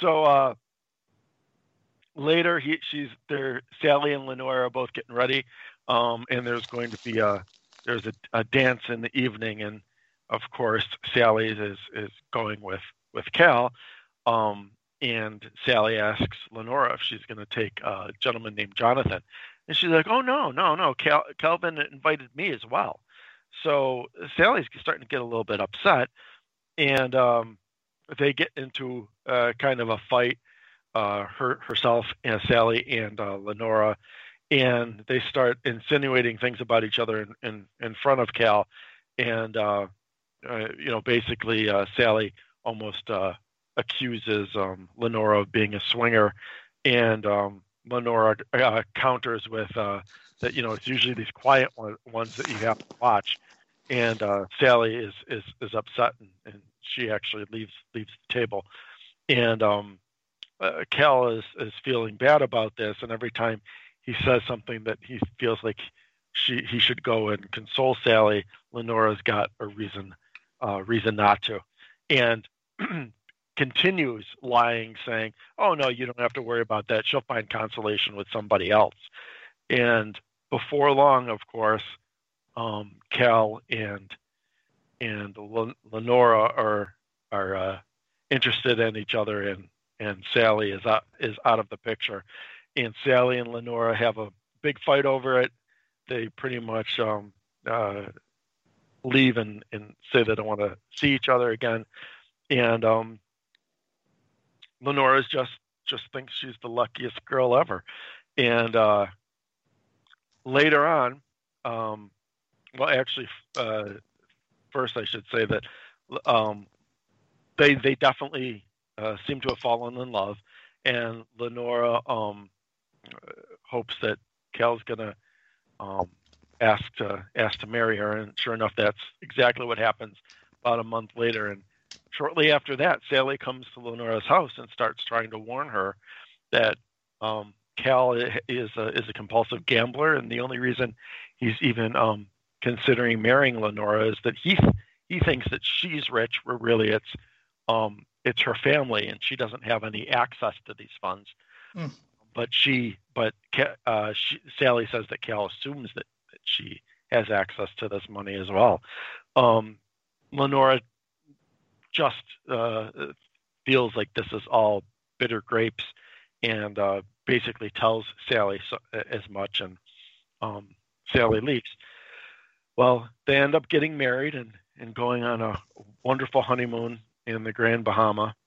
And then the casino the casino opens, the gambling casino opens, and he's just gambling and gambling and gambling. He's writing large checks to cover his losses. Um, it's the middle of the night, and she says, "Come on, we got to get up. We got to go back to the room." And uh, he says, "You go to bed. I'm I'm staying until I win." And um, they end up having that sounds like my dad at the casino. well, they had they had to call. Finally, they have to call his father because Cal owes um a, a, eleven thousand five hundred dollars at this point, and and and he starts talking to Lenora like, "What?" It's like I thought that you would write me a check. I thought you were loaded, and she's like, "I don't, I don't have the money." Well, then you know uh, they fall in the routine of of home life, and he comes home late at night, uh, either coming back home from losing money or from evenings of quote unquote working late. And you know he'll he'll walk in it's, it's the middle of the night and he said are you waiting up again? Look don't start whining about money or looking for lipstick on my collar i'm fed up with your nagging. Ooh. and uh and so uh she's she's crying and she said why did you marry marry me? And and he said what? Why? I thought you were richer than than even sally. And um and then he goes on to say, in fact, I checked with her later on, and she assured me that you're really loaded. so Sally, kind of unbeknownst to Lenora, before Sally uh, decided to go and warn warn her ex friend, she had been on the side lying to um to Cal about how rich Lenora was, and so that's the end. Is she's just there on her bed, just crying and and saying, "Well, uh, everything that Sally said about him was true, and Cal and I deserve her. And she's just crying away. You know what It occurred to me too on a couple of these? You could just change some of the um. You could st- start with the same premises, and then just change how the story goes, and you could easily make these into horror stories and, and instead of romance stories. Yeah. You know what I mean? Like like Gothic Sally romance. Is, yep. Right. Like Sally's upset that Lenora's stealing her man, and so she kills. You know, I mean, it, it definitely the setups are are kind of there. Um, and then there's a quick one-page thing about what the Gemini woman is, born May uh, 20th to June 21st. But I didn't think any anything was interesting enough to really get into. The next story is Beware of a Frenchman's Kisses. Mm. Always good advice. Especially when they're wearing horizontal striped pants. Is, is that also a sign? I don't know, but this I've never seen pants like this before in my life. Uh, they look like rings around his legs. But anyhow, so, so you could find this educational. Now you know to avoid a Frenchman's kisses, right, Rob? Exactly. But you know what? I'll tell you. I'll, I'll tell you something else this this young lady here, she graduates from from high school, and her aunt uh, Mary agrees to take her to Paris for six weeks, and she will chaperone strictly. And um, sure enough, she starts to fall for a French painter, and she wonders why don't American boys kiss like this? So, well, there is French kissing. I was gonna say that too, but I got kicked off the call for a second. Doggone it. Uh, so, uh, so I didn't know what I was doing when I first did it. My tongue, my tongue was, know. my That's tongue was going way too fast. It was like a motorboat. It was like. Yeah, what is going on in there? a fencing battle going on? Yeah, like, that's what it was. I thought it was like a lightsaber battle with uh, yeah, tongues. Drum, drum, drum. thumb, thought it was thumb wrestling. You thought you had to pin the other one. oh my god, that's the best. Oh, that's the best. Well, it works for you, Joe. You got three kids. that's what I'm saying. The master. so uh, this young lady, Eleanor, and her aunt Mary are at the Louvre, and, and, and, they're looking around, and uh, so it turns out Aunt Mary has an appointment, and uh, and Eleanor is going to have to eat by herself, and um, Aunt Mary says, "Okay, go ahead if you're going to go to a restaurant instead of eating in, but don't go to Chez Angelique. The food is divine, but the clientele is unspeakable." And so she leaves. And in the meantime, there's there's a Frenchman painting or uh, sketching one of the the paintings um, at the Louvre, and he, you can tell he's listening in. So, um, Has the- he got a smock, a Van Dyke, and a little beret? def- he has the Van Dyke, but that that's Oh, okay. that's a, he he he has a little like bandana thing around his neck Well, oh, and and a vest, and he does have a vest. Um, How old is he? Like 45? oh, he he's he looks the same. He, he's a little bit older than Eleanor. Yeah. well, But, these um, Frenchmen, it's hard to tell. It is right. so she gets in the car to to to, to um go out for for dinner and uh she says that she wants to go of course where does she want to go she wants to go to chez angelique well the driver says but madame said the ywca cafeteria and she goes no no i've changed my mind i'm going to chez angelique so uh, she's driving and she sees the frenchman on his bicycle go heading the same direction. So she gets there. Now this guy, let me tell you, either either the taxi driver that doesn't know where Chez Angelique is and got lost on the way, or this guy can pedal like nobody's business because she gets to the restaurant and guess who's already sitting at a table? That's right, the Frenchman. His Hmm. name is Paul. And so she comes in and, and the waiter says the young man's already is waiting for you. And she's like, But I'm alone and uh and so anyhow her and paul have a delightful dinner and then takes takes her out to a club afterwards and um and then to dancing and then the next and then later that evening and then she they they they want to go ahead and they um uh, s- say goodnight to each other and and he kisses her on the veranda Whew. I was worried he kissed her somewhere else for a second there. There's Doctor Kiss Love me again. on- kiss me on the veranda well, the lips would be fine We know where Joe's Uncle Win gets all this from. It runs in the family. You guys know that that what movie that is, right? Come kiss me on the veranda, and then the guy says, "Well, the lips will be fine." no, what is that? The Three Amigos. Oh, gotcha. so anyhow, you see up above who's watching, but Aunt Mary. She she she saw the entire cast. So uh, Eleanor comes up, and Aunt Mary is waiting and getting ready to scold her, and uh, and says, "Well, how dare you kiss a stranger? Good night." And she said, well, "He's not a stranger." Um, the, you know him, the artist from the Louvre who overheard you warning me against Chez Angelique. And Aunt Mary said, "Well, there wasn't any other way for the two of you to meet. He seems like like such a charming man." So she set this all up on purpose.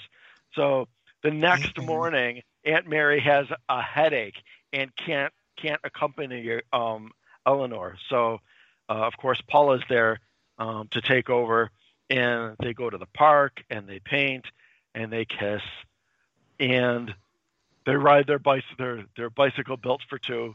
And he's even got wine in a baguette in the little basket. so uh, anyhow, it seems that uh, her time is running out, and the six weeks is or, uh, six weeks are almost up, and they start dating. She wants to stay with him. Paul says, "No, no, I have no money. I couldn't ask you to marry me yet.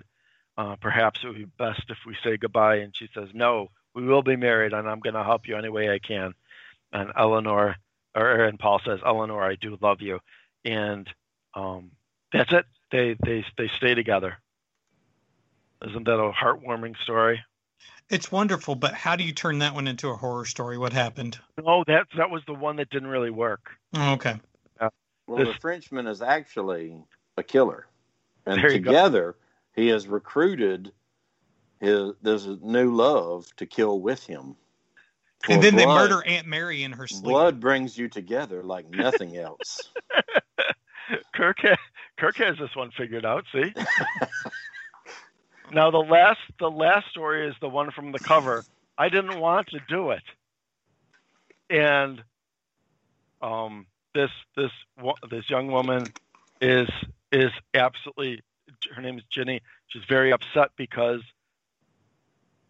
Daryl is breaking it off with with Ginny, and she thought that um he loved he loved her, and he he says, well, I thought I maybe I did, but uh, for a while, but no, not anymore. Um, so she's just heartbroken, and she goes to her friend Felice's house, and she's just so upset. And Felice tries to tell her that she's going to get over it, and uh, Ginny's like, "No, no, I, I'm never going to get over this. Not until I make him suffer the way that he's made me suffer." And she's and Felice says, "But you know, Daryl, he's always flitting from one girl to the next." And um, so finally, Ginny says, "Listen, there's there's something you have to do for me." She's like, "What are you talking about?" Um, and what Ginny wants Felice to do is to get Daryl to fall in love with her and then break it off when he's when he's absolutely head over heels in love just to get back at him. And Felice like, oh my God, I you know, we're best friends, but I I couldn't I couldn't do that. And Ginny says, Fine, that then don't. I'll ask Susan Wade to do it. She's she's a bitch. She'll do it for me. Oh yeah, that's and r- right, Susan. Yeah, um, everyone knows about Susan Wade. Right. So um, so Ginny's just very upset. She she she leaves with her head um, down, and as she's as she's leaving the apartment and she's walking on down the street, and she sees the Daryl drive by in this convertible. Of course, he's got a brand new girl on his arm in the in the car. So mm. That kind of makes Felice change her mind and says, "You know what? He is kind of a jerk." So uh, calls. He looks like it. He doesn't he? Yeah, I mean, look at that outfit. First of all, mm, it's horrible. Um, and so she calls Ginny and says, "You know what? I'm going to do it." And Felice says, "Oh, this is wonderful. I've already asked Susan, but I'll, I'll call her back and say that, that you're going to take care of it. Um, you know, I think you're going to do a better job on Daryl." And uh, Felice said, "Well, we live in the same apartment building, so at least that's you know we're going to see each other more, and there'll be more of an opportunity to to get my hooks into him." So of course, you know, the next, the very next day, there's Daryl lying out in the pool. So Felice makes sure she comes down in her skimpy little bikini and is walking around in front of him and and everything else, and pretending that she doesn't even see him. And then suddenly, oh, hi, Daryl. Mind if I join you? And they, um, you know, she sits down next to him and starts teasing him about being, you know, after one girl after the next, and they, uh, and she she says, "How about a swim?" So she jumps in the pool, and they're they're swimming with each other. He goes to embrace her, and she ducks her head, uh, and and uh, you know, kind of uh, playing her hard to get, of course. And um, the next the next day, uh, Daryl is you can tell Daryl's on you know on on the hunt because he calls Felice, and Felice pretends he does, she doesn't even know who it is on the phone, and uh, asks and Daryl asks if he could uh, see see her tonight, and she says, "Oh no, I'm sorry, I already have a date tonight."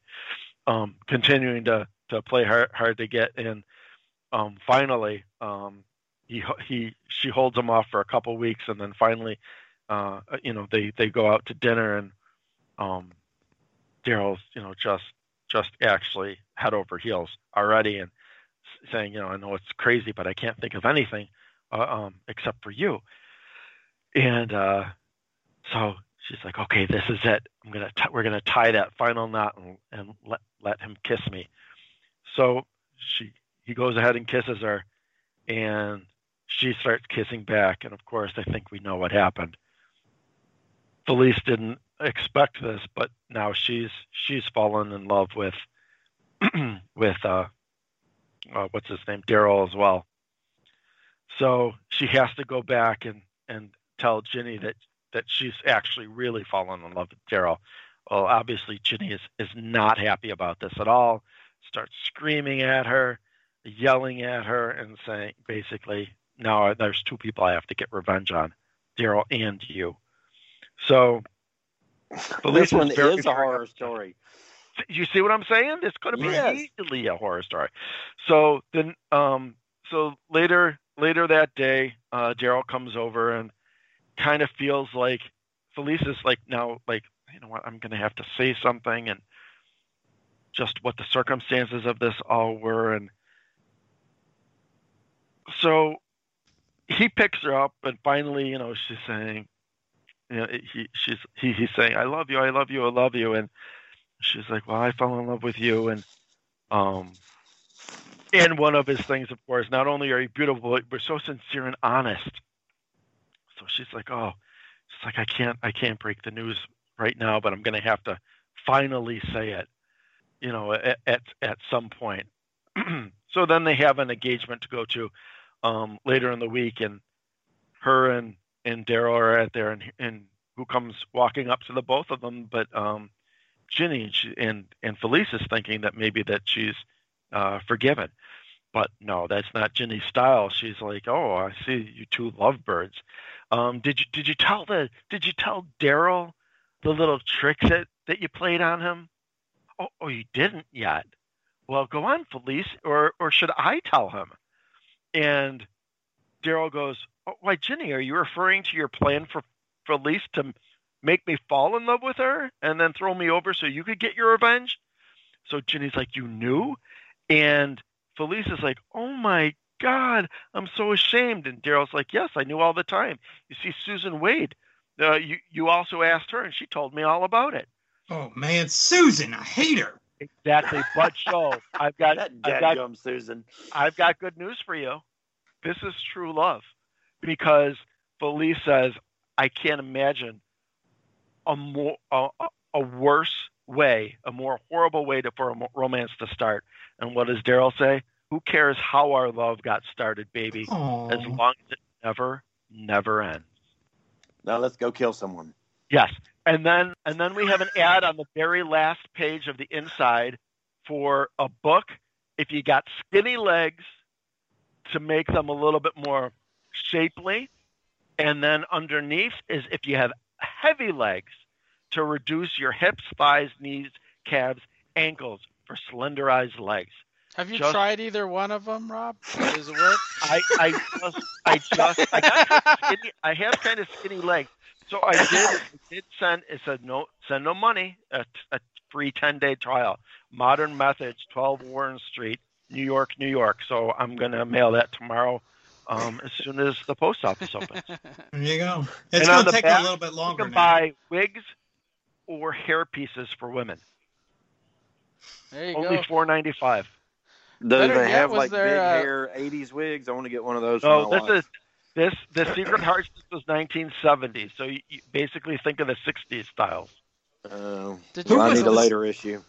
Who was the star that uh, forecast the romance in the the the love horoscope? Do you remember? Say, wait, say that again. In On the cover, it says "Stars forecast romance in your love horoscope." I was like, is it like a Hollywood star, or is that just a use You of what? the word? It was just that one page, and it just said, hang on, I'm getting it. It just says the Gemini woman born May 20th to June 21st, and it just says, I think it means the stars like oh, astrology. Oh, literally like the astrological. Okay, Yeah. got it, got it. Yeah. Oh So man, I was I was just bummed. went I was hoping, like Kristen McNichol says like you're gonna fall in love. You know. That would've been Bob Crane cool. says, "Here's what's in your future." That would have been cool. No, yeah, it was just a ve- it was very boring, generic, nothing even uh, interesting in terms of like you know like oh if you're a Gemini woman you're this this this and this, which of course is so vague that it applies to every single person reading the. Oh, totally. But there, it was it was a very fun one to read.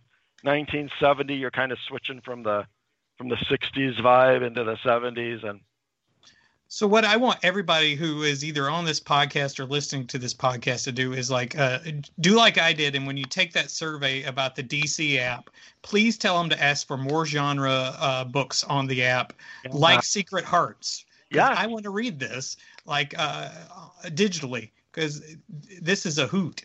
it is it's fun. And, and that's what I did when I filled out that uh, the the survey because you know they're about to switch over in January. I was like, I want more war books, I want more mystery books, I want more horror books. You know, give us all the stuff that's non superhero. Yep. And Yeah. fill in those gaps in action comics for Pete's sake. yeah. Yeah, I agree.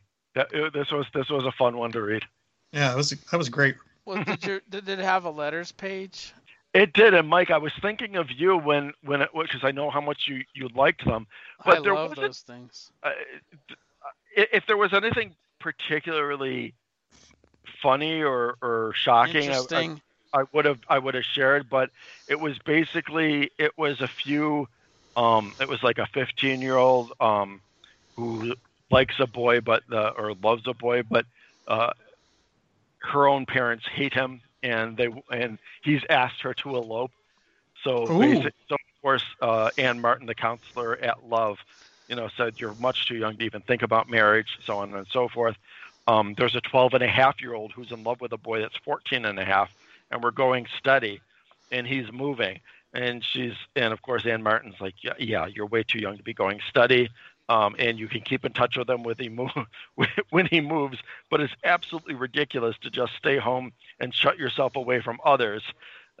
until She's saying, he- get out there. She's saying, go Yeah, out. yeah. Get You're out too there, you're 12 and a half. Come on. That's what a lot of people told me with Barb. They said, you're way too young to think Barb is you, you too seriously.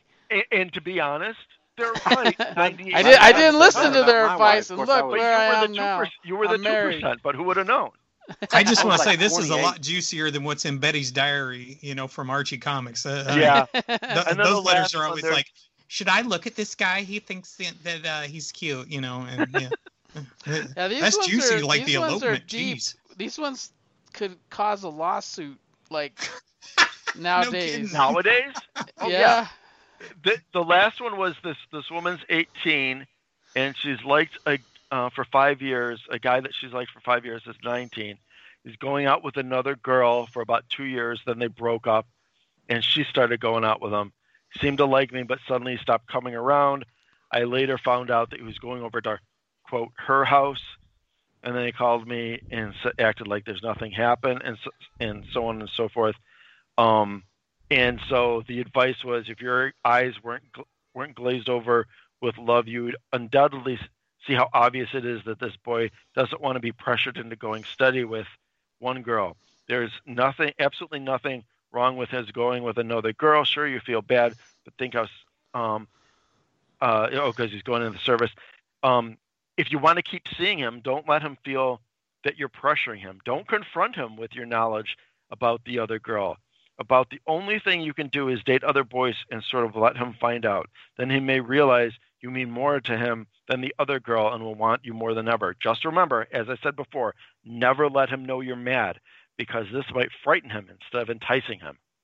Well, sounds like Yeah, she's stalking Don't him anyway. ever let the, your boyfriend or girlfriend know how you're feeling. No Because- woman I've ever dated has taken that advice. Yeah. What'd you say, Kirk? No woman I've ever dated has taken that advice. They're all mad and they all let me know. That's right. That's what I'm saying. You're such a nerd. That was a good one. I enjoyed it. I'm gonna have to read more. Do you have any other issues? I have just a couple other no no secret hearts, but I've got a couple other romance ones uh, downstairs that I haven't read yet. I think the uh, I think the DC romance are the best Uh-huh. personally. Mhm. They definitely have the better letter columns. That I- Well, they tried to do more of an advice thing in my yeah, limited it's like a experience Dear with them. and- Abby. Yeah, Dear Abby. What do I gotta do? Mhm. and even I think I read some in the 80s, and even then they were kind of dated and weird, and I can't imagine reading them now. Yeah. So I think there's one one person that still needs to cover their book. yeah, Kirk.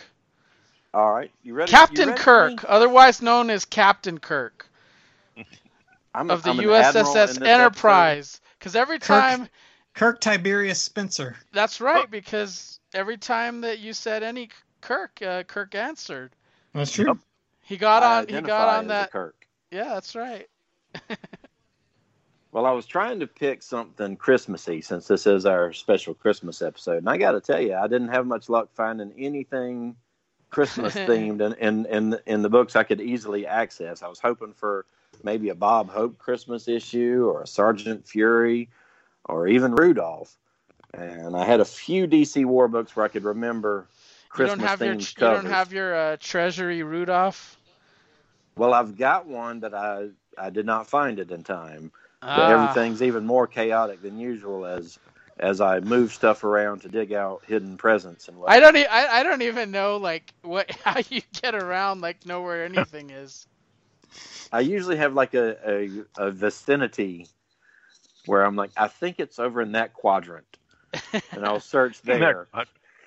I want to. I want us to go down to his house, Ghost Hunter styles, I With, I uh, do the- too. I, I want to make this a show, at night our- with like the infrared cameras on, and we're like, "What's behind this pile? What was that?" You know. Yes, that would be absolutely fantastic. It would be like one of those that that the the, To- the Toy like Hunter. dri- what what is it called? Toy hunter or whatever. Yeah, like- or or yeah, those two guys that go to all the you know find all the old junk and stuff and antiques and everyone. Oh, Oh, American you're talking about the guys American who like Pickers. Yeah. Yeah. yeah, American the guys Pickers. from uh, they're from like the Quad Cities. Yeah, See? yeah, they're from. They're just one city over, and they're in the Quad Cities. That's what I picture. That Yeah. that we're walking around, we're like, oh my god, Mike, you got to come over here. You got to take a look at this. Yeah. But I want it Ghost Hunter styles because I want everybody freaked out because you know, like it's booby trapped. Well, now for that we'd have to go to my parents' house, and and and, and you may even find a ghost. But I ended up choosing the Sergeant Rock Special number 21, cover dated February 1992. And on the cover it says War's Christmas Present. It's a great Joe Kubert cover with a Nazi skeleton with a Santa beard holding up a beaten Sergeant Rock. And that cover and that title do not appear anywhere in this issue. There's not really a Christmas story. There, there's some uh, winter-based stories, but there's nothing really Christmassy. But we begin with a Kanigher and Kubert classic from Our Army at War number 228, and the Sergeant Rock in It's a Dirty War. It's a cold and weary easy, and they are ordered to dig in to a snow-covered ground. Knowing how battered and weary his men are, Rock chooses himself to go out on patrol. He's jumped by a lone enemy soldier. They struggle, and Rock kills him. As he stands up, Rock realizes the enemy is just a boy, a boy in a man's uniform, as he puts it. He takes the boy's wallet and a letter to turn into headquarters. The boy is Hans Brandt, age 17. Rock is very troubled about killing someone so young. He returns to Easy and he himself digs in. He is haunted by this kill. Rock and a small group are ordered back to the command post for some rest. Rock sends the men on alone as he heads out to find the boy's family farm. Rock is shot at by a sniper. He turns and shoots the sniper from the tree, but his shots have been heard by the enemy. He runs out of the forest while under fire. He makes his way up the mountain to be spotted by a machine gun nest. He throws down his Thompson when he when they tell him to freeze, but he launches a grenade. Rock heads out unarmed, having lost his Thompson in the grenade explosion. He finds the Brandt house and gives them the sad news. The younger brother attacks Rock, calling him a murderer. The father stops the boy, saying he knows what war is like. He's a veteran of World War One. Rock leaves, but spots an enemy patrol searching for him. He's too exhausted to run anymore, and he assumes this is it. The young brother ends up leading the patrol away. Rock goes back to the farmhouse to ask why. The family had read the letter from Hans and Rock that Rock had given them. Hans said war is a crime and not glory, and that Hitler had lied to the entire nation. Rock heads back down the mountain, back towards Easy, when the patrol spots him and yells out to stop. They have found him. Rock launches his last grenade, and it ends up burying the patrol in an avalanche. Rock heads off, saying, It's a dirty war.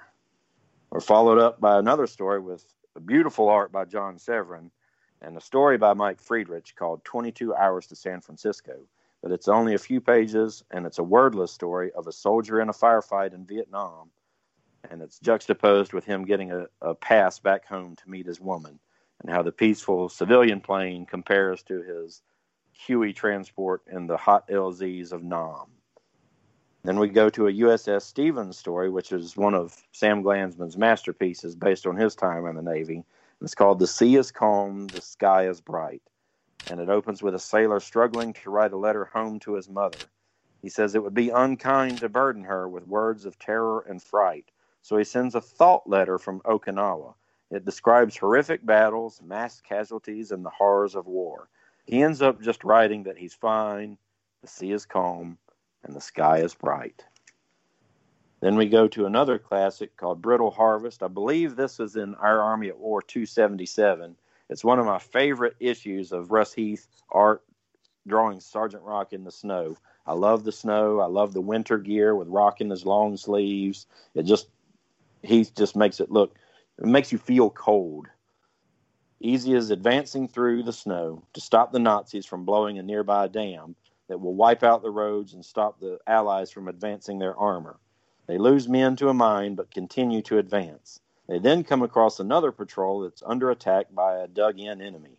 Rock orders Easy to row snowballs down the mountain. This ends up burying the enemy under an avalanche of snow. As Easy advances again, they are attacked by a Nazi plane. They shoot it down, only to have it crash at the top of the dam. The escaping water floods the Nazi demolition team that was setting the charges at the bottom of the dam. The dam, though damaged, is safe for now. And then we close with another USS Stevens, another wordless tale from Sam Glanzman, and it is brutal. It shows different bodies and, and the results of battles, and just different scenes switching through the horrors of war. And it's definitely one that closes with "Make War No More." So this this book, while I recommend it, I love the artists, I love the tales. It made me want to go read an Archie Christmas special after this because a lot of this is just dark, very anti, very anti-war, and the the Glanzman tales in in particular were just brutal. So, so is the the rock stuff in- from this era? I mean, it's no longer like a monthly. Is it pretty, it, it- or is it still a monthly? It's called a special, and it reprints Okay. a lot of the old stuff. That's what I was gonna say. It sounds like it's all reprints. Is that right? Yeah, it's like Sergeant Yeah. Rock Volume Volume Two. Okay. Yeah, this started I want to say around '88, and then I think it was quarterly or bi-monthly, and it would usually just reprint old stuff with a new cover. Okay. And I think there's some original stuff in there, but I think it's only like in a couple issues. Gotcha. Yeah, that's I mean, a great it's cover. it's I a pulled much it more Okay. it's a Yeah. much more affordable way to get some of the works. right. Although late you know lately any war comic uh, if you find it it's usually more expensive than than it used to be. But uh, it it is this is the probably the most brutal DC war book I've read in a while because most of them are a, a lot more while not pro war by any means they're just not as brutal. And this one, brutal is the best. That's the word of the day for this issue. Mm. I mean, it shows the enemy went, that are washed away by the dam. They ended up frozen. Their body. It shows their bodies in the clear water, frozen, with their weapons still up, and they've been drugged down by their heavy TNT bags and drowned. And then the it's it's dark, We have a but I'd still questions. recommend it. We have a Yeah, couple I, I want to read some of these USS Stevens stories. They sound great. they are There's collections of th- masterpieces. there's collections of those. Yeah, I think our friend Drew Ford helped head up one with uh, one of his last projects at Dover Press, yeah. and uh, it collects them. But it's it's a very personal tale. Sam lied about his age to enlist in the Navy to go fight, and he was I actually remember too the young. the Captain Squishy suit, shoes story, where I his remember captain. one that the guy like thought he was a pirate. Yeah, that- I remember. I, I, I read that recently because that was reprinted in um, uh, Joe Kubert Presents. Because the the recently, I, I think it was in like the 2000s, they had Joe Kubert Presents, and there were like seven issues of it, and they Right. at Yeah, the back the back month. they did uh, Sam Glanzman stories. Yeah. Yeah, the Stevens stuff is really some of his best work. I mean, I love the Haunted Tank appeals to me more personally, but on a on a level of a autobiographical strip, these are things he saw in in his day to day Navy life in the war, and some of them are very touching and powerful, and some of them make you want to cry and go, why why do we have to ever fight war?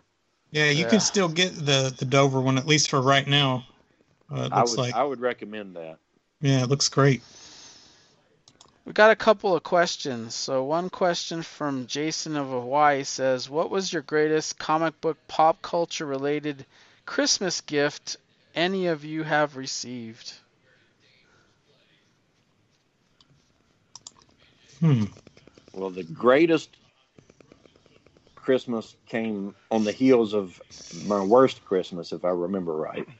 And the greatest was when I got the AT-AT. We usually got one big present, Ah, which I, was usually I always wanted that $50. sucker. Yeah. And man, I love that sucker. My mom would, would tell stories of me carrying it around like it was a puppy. And, Do you still know, have it? I do. It's not in great shape, but I've still got it. Yeah. Kirk, I never I never had That- a first generation. Same generation. thing happened with me. It's like we never got big presents, but my parents like, okay, if you're going to get this, it's pretty much all you're going to get. Right.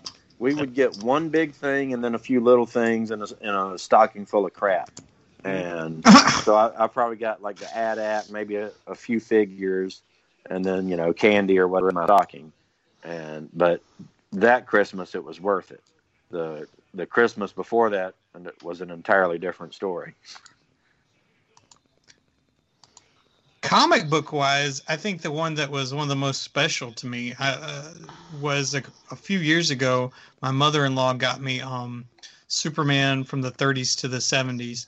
And that was one of those instrumental books for me as a kid because I didn't have a whole lot of comics, but you know, we had the library, which had uh, the different Disney um, uh, compilations, and it had uh, Marvel Origins and Bring On the Bad Guys, and I can't remember what the one with the female superheroes uh, was called, Women of Marvel or something. Yeah, But, I uh, had that one too. But that black and white one, and maybe that's why I'm so partial to essentials and showcases to this day. That black and white uh, Superman from the 30s to the 70s, I must have checked it out, you know, four times a year for like five or six years as a kid.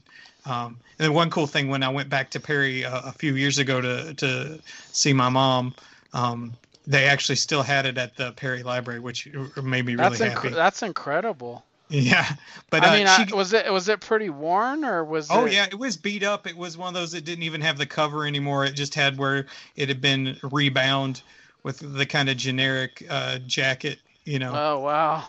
Yeah, and, and it had like the li- old-fashioned library font on the side.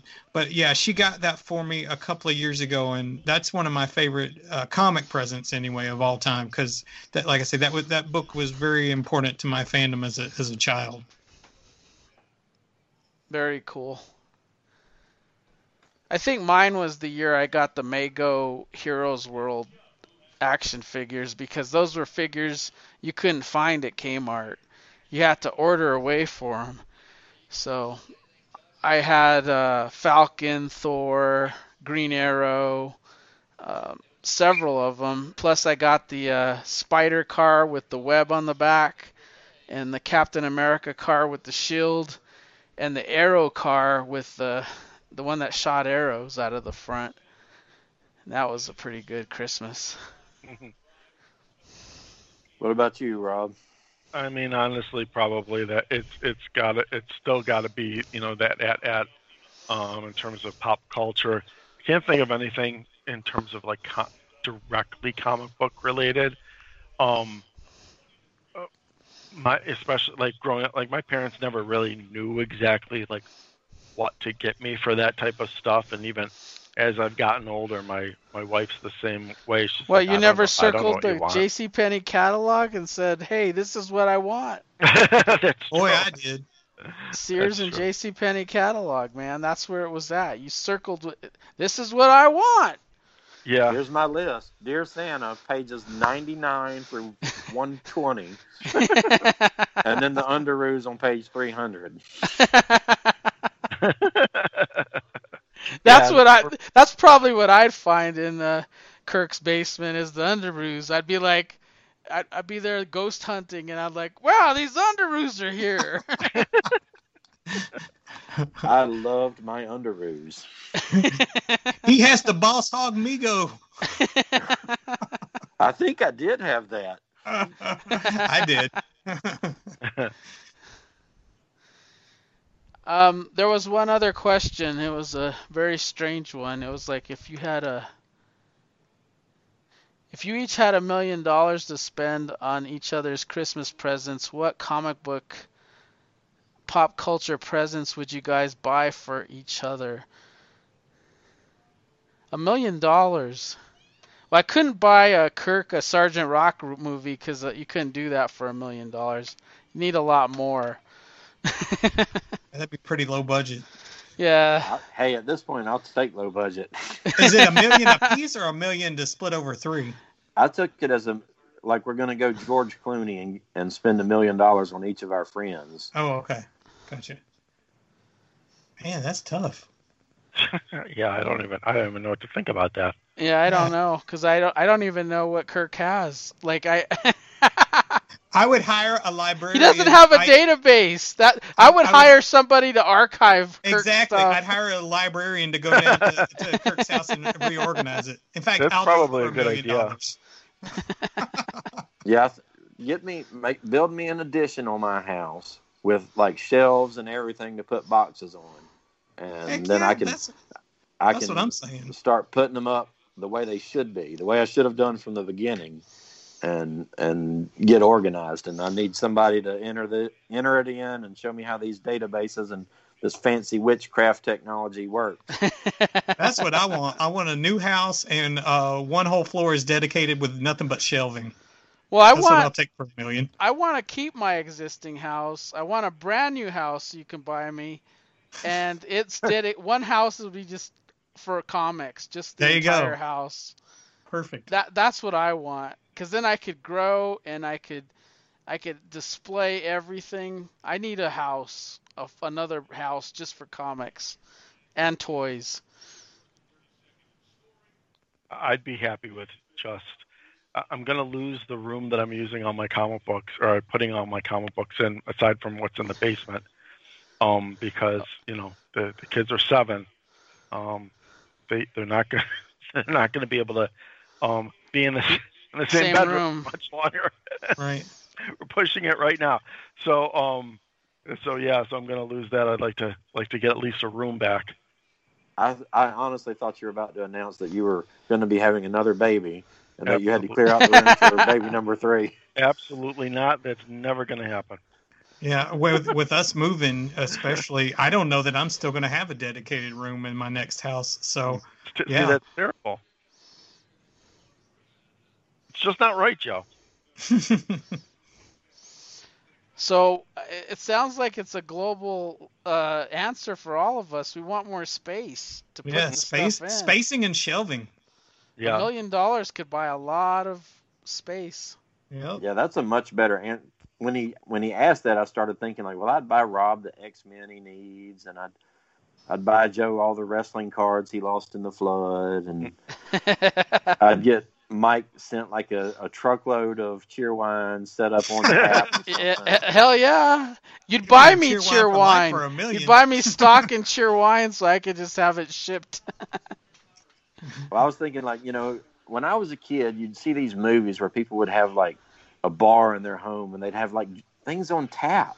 Right. And I was like, Yeah. that is the ultimate in excess. You know, it used to be like a swimming pool was the ultimate sat- status symbol, but you could actually like flip a switch and here's some Coke or, you know, because I didn't want the beer and stuff at the time. I was like, I could set up a, a Coca Cola machine right there. I would I would So- love that. We ha- used to have a, a, a restaurant here called Froggy Meisters, and it had it, instead of being like a beer on tap, it was a root. It was more for kids, and it had root beers on tap. Hmm.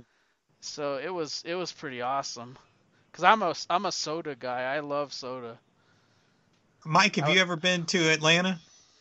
No, Oh, okay, I was going to say the World of Coca Cola. They have like, I have seen the World of Coca-Cola though in Vegas. oh, okay, yeah. did they have like all the different sodas from, e- around the world every on co- tap? Yeah, from every country. Yeah. Yep.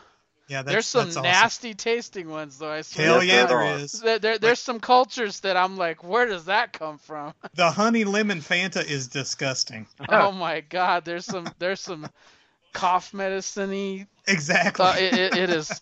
There's some awful flavors, but there are some good ones. yep.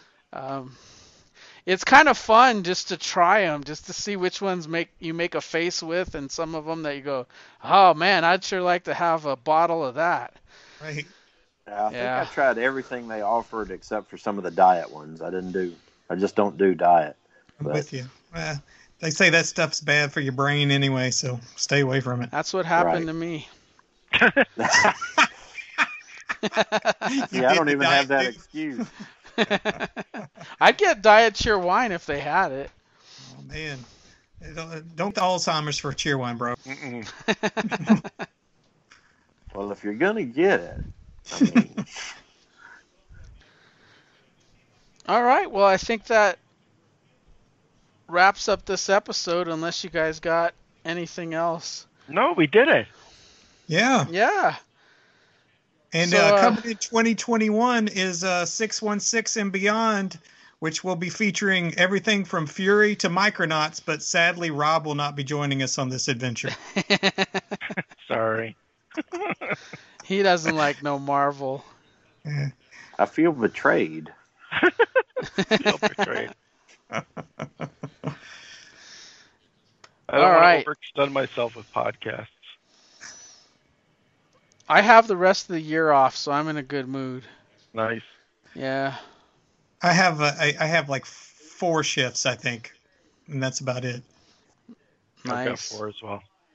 Well, I'm in So you crunch time. I was trying to get all the comics to the far end of the house, and and I bought a ten pack of short boxes, and I thought that was going to be a lot until you start putting stacks into boxes and realize that's not a lot of boxes. That's a lot of stacks. Where'd you get four? Uh, where'd you get a 10 pack from, and how much did it cost? Because I need it for trades. It was uh, on eBay, and it was the graphic boxes, and I chose one. I'm going to use a couple for a Christmas present for my youngest. It's Oh. not a design I would have chosen for my personal collection. Oh, sure, sure. I wanted something to put his gifts in that he would like, Nice. and so I chose I chose that for him. But it worked out to be eleven dollars a box for the graphic boxes, I think, which isn't bad for those. That's not bad for those, yeah. but it it kind of hurt me to spend that much on one that didn't excite me. Sure. I needed boxes, and I was like, well, this is two birds, one stone. All right. He Our lo- Twitter he, lo- he loves his robots in disguise. Transformers. Mhm. Our uh, Twitter handles are at Iowa's Joe for Joe Crawford, uh, at Big Five Army for Kirk, at Rob Krieger for Rob, and I'm at Mike Myers and his Brunch. brother and this Bob is Seeger. Bob Seeger. Yeah, sounds like S- Bob Seeger. I could never get his name right until I I always got Bob Seeger. Well, I I always said it wrong until I first heard you say Bob Seeger. And Yeah, was like, I always said. well, uh, I've, been, I've said it wrong, and hopefully Rob's not at home going. It's not Seeger, guys. It's rhymes Sounds with like Seeger. Sigar. Ta- sounds like Seeger tastes like Krieger.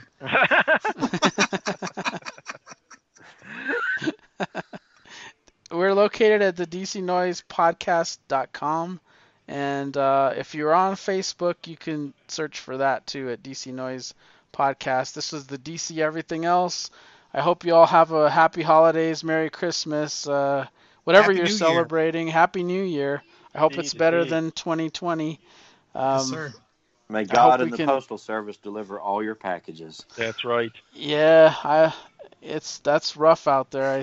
I swear. Especially when you get the email when you open when you open up you know something's bad when you say when it's leaving the same post like for five days in a row. Uh, Right. y- y- your chances of you getting your package are slim to none. It's like in an infinite loop. Oh it left here it left here it left here it left here. I've got one that has been to Tallahassee, which is about 90 minutes from me, like three times. It keeps it'll le it'll say depart departure scan, and it'll be gone for a day, and then it'll say arrival scan Tallahassee. So they're Yeah. sending it somewhere that keeps sending it back to Tallahassee, and it's not making it to me. And I'm like, Got I it. could drive down there and pick this up if you guys would let me in the warehouse. My Midtown Black Friday order made it to Davenport, left Davenport, went to Illinois, sat in Chicago for like almost a week and a half before it came back. Wow. This, Yeah. this is so bizarre. Yeah, it's weird. I haven't had anything to that extreme, but as soon as my DCBS order ships and it says Smart Post from FedEx, Oh yeah, screw them. I, I know I'm not getting it for an extra week. Right. which The is what smart which is, post is the devil. happened. But you went the devil, weekly, right? Didn't that went didn't that im- weekly, Mike. it, it I- that improved, right? No. Well, now it's, it's weekly. Now, now every week is late. exactly. The one that should have come last week, I, I just got on Saturday, and so the one that should have that normally would have arrived this past Friday, I think will be here tom- tomorrow. So like, I'm getting them like almost like back to back because the first one is delayed a Well, week. that that Yeah. happens to me, especially during the holidays. Yeah. I'll have one week with three boxes. It's like boom, and that's like, oh shit, that's a lot of books, but to deal with. Like right now, I I'm glad I have tomorrow off because I have I have three boxes to process into the database, and that's a lot of comics. that's a lot of work. Plus, I I bought like a crap ton of Journey into Mystery and Thor. Like I'm almost done with Thor now. Huh. So Do you put all your Marvels into digital too? Because oh my god, that takes forever.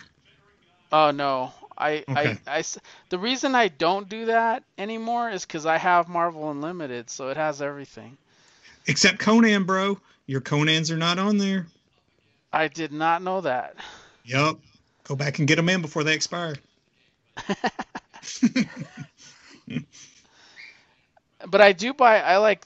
I do a lot with Conan. I buy, like the collected editions too, so I could always grab them off the shelf. Why shelf. would they not have Conan? That doesn't even make sense. It's because of license. It's got to be a licensing thing. Yeah. But they've got They- the license right now. They they only they don't may not have, have the, the license rights. though. They don't have. They don't own it like Star Wars now. Like Right. Star Wars is all out there because they own Star Wars now. But if Dark Horse still the- had, Do they have like the old Star Wars digitally, the original Marvel? They have series? all of it. yeah, yeah, they have all the Dark entire run. Yep. But yeah, they, no they, ha- they have a lot like digitally. Like that's how we can. That's how I do like the DC Spotlight is we were able to grab a lot of those titles just off the DC Universe app. They have a lot out there. Like I, I was surprised they have like Tales of Ghost Castle. I mean they, they have some crazy stuff out there. Well, if you really want to grow the market for comics, you really have to offer more than just tights to people. You really need to say, "Hey, you like you like barbarians? Here's Conan. You like sci-fi? Here's Star Wars. You like adventure? Here's Indiana Jones. Here's Sergeant Rock." Yeah, we'll never see Indiana Jones because of licensing. Yeah, it's all screwed up. Sergeant Rock they should have out there. There's no reason they should shouldn't. No. I think they have like one of the like the Billy Tucci ones, and I think that's about it. That's it. Yeah. Um, you would think with Kubert's influence in the industry, especially with the the Kubert school and everything, they'd be like, "Hey, look at all this amazing Joe Kubert work we have." Because that's one name that almost every artist knows. Right. Just Well, I hope you guys have a great night. Yeah. Rob's got to go to bed. He's got to He's work. got to Go go. ahead. He's got to go empty out that spare bedroom for baby number three. Yeah, we gotta get Yeah. going here. All right, you guys. You guys have a happy holiday, and I'll, I'll You talk to you in the new year. Merry, Merry Christmas. Christmas. Merry everybody. Christmas. Merry Christmas. Take care. Bye. Bye. Ah.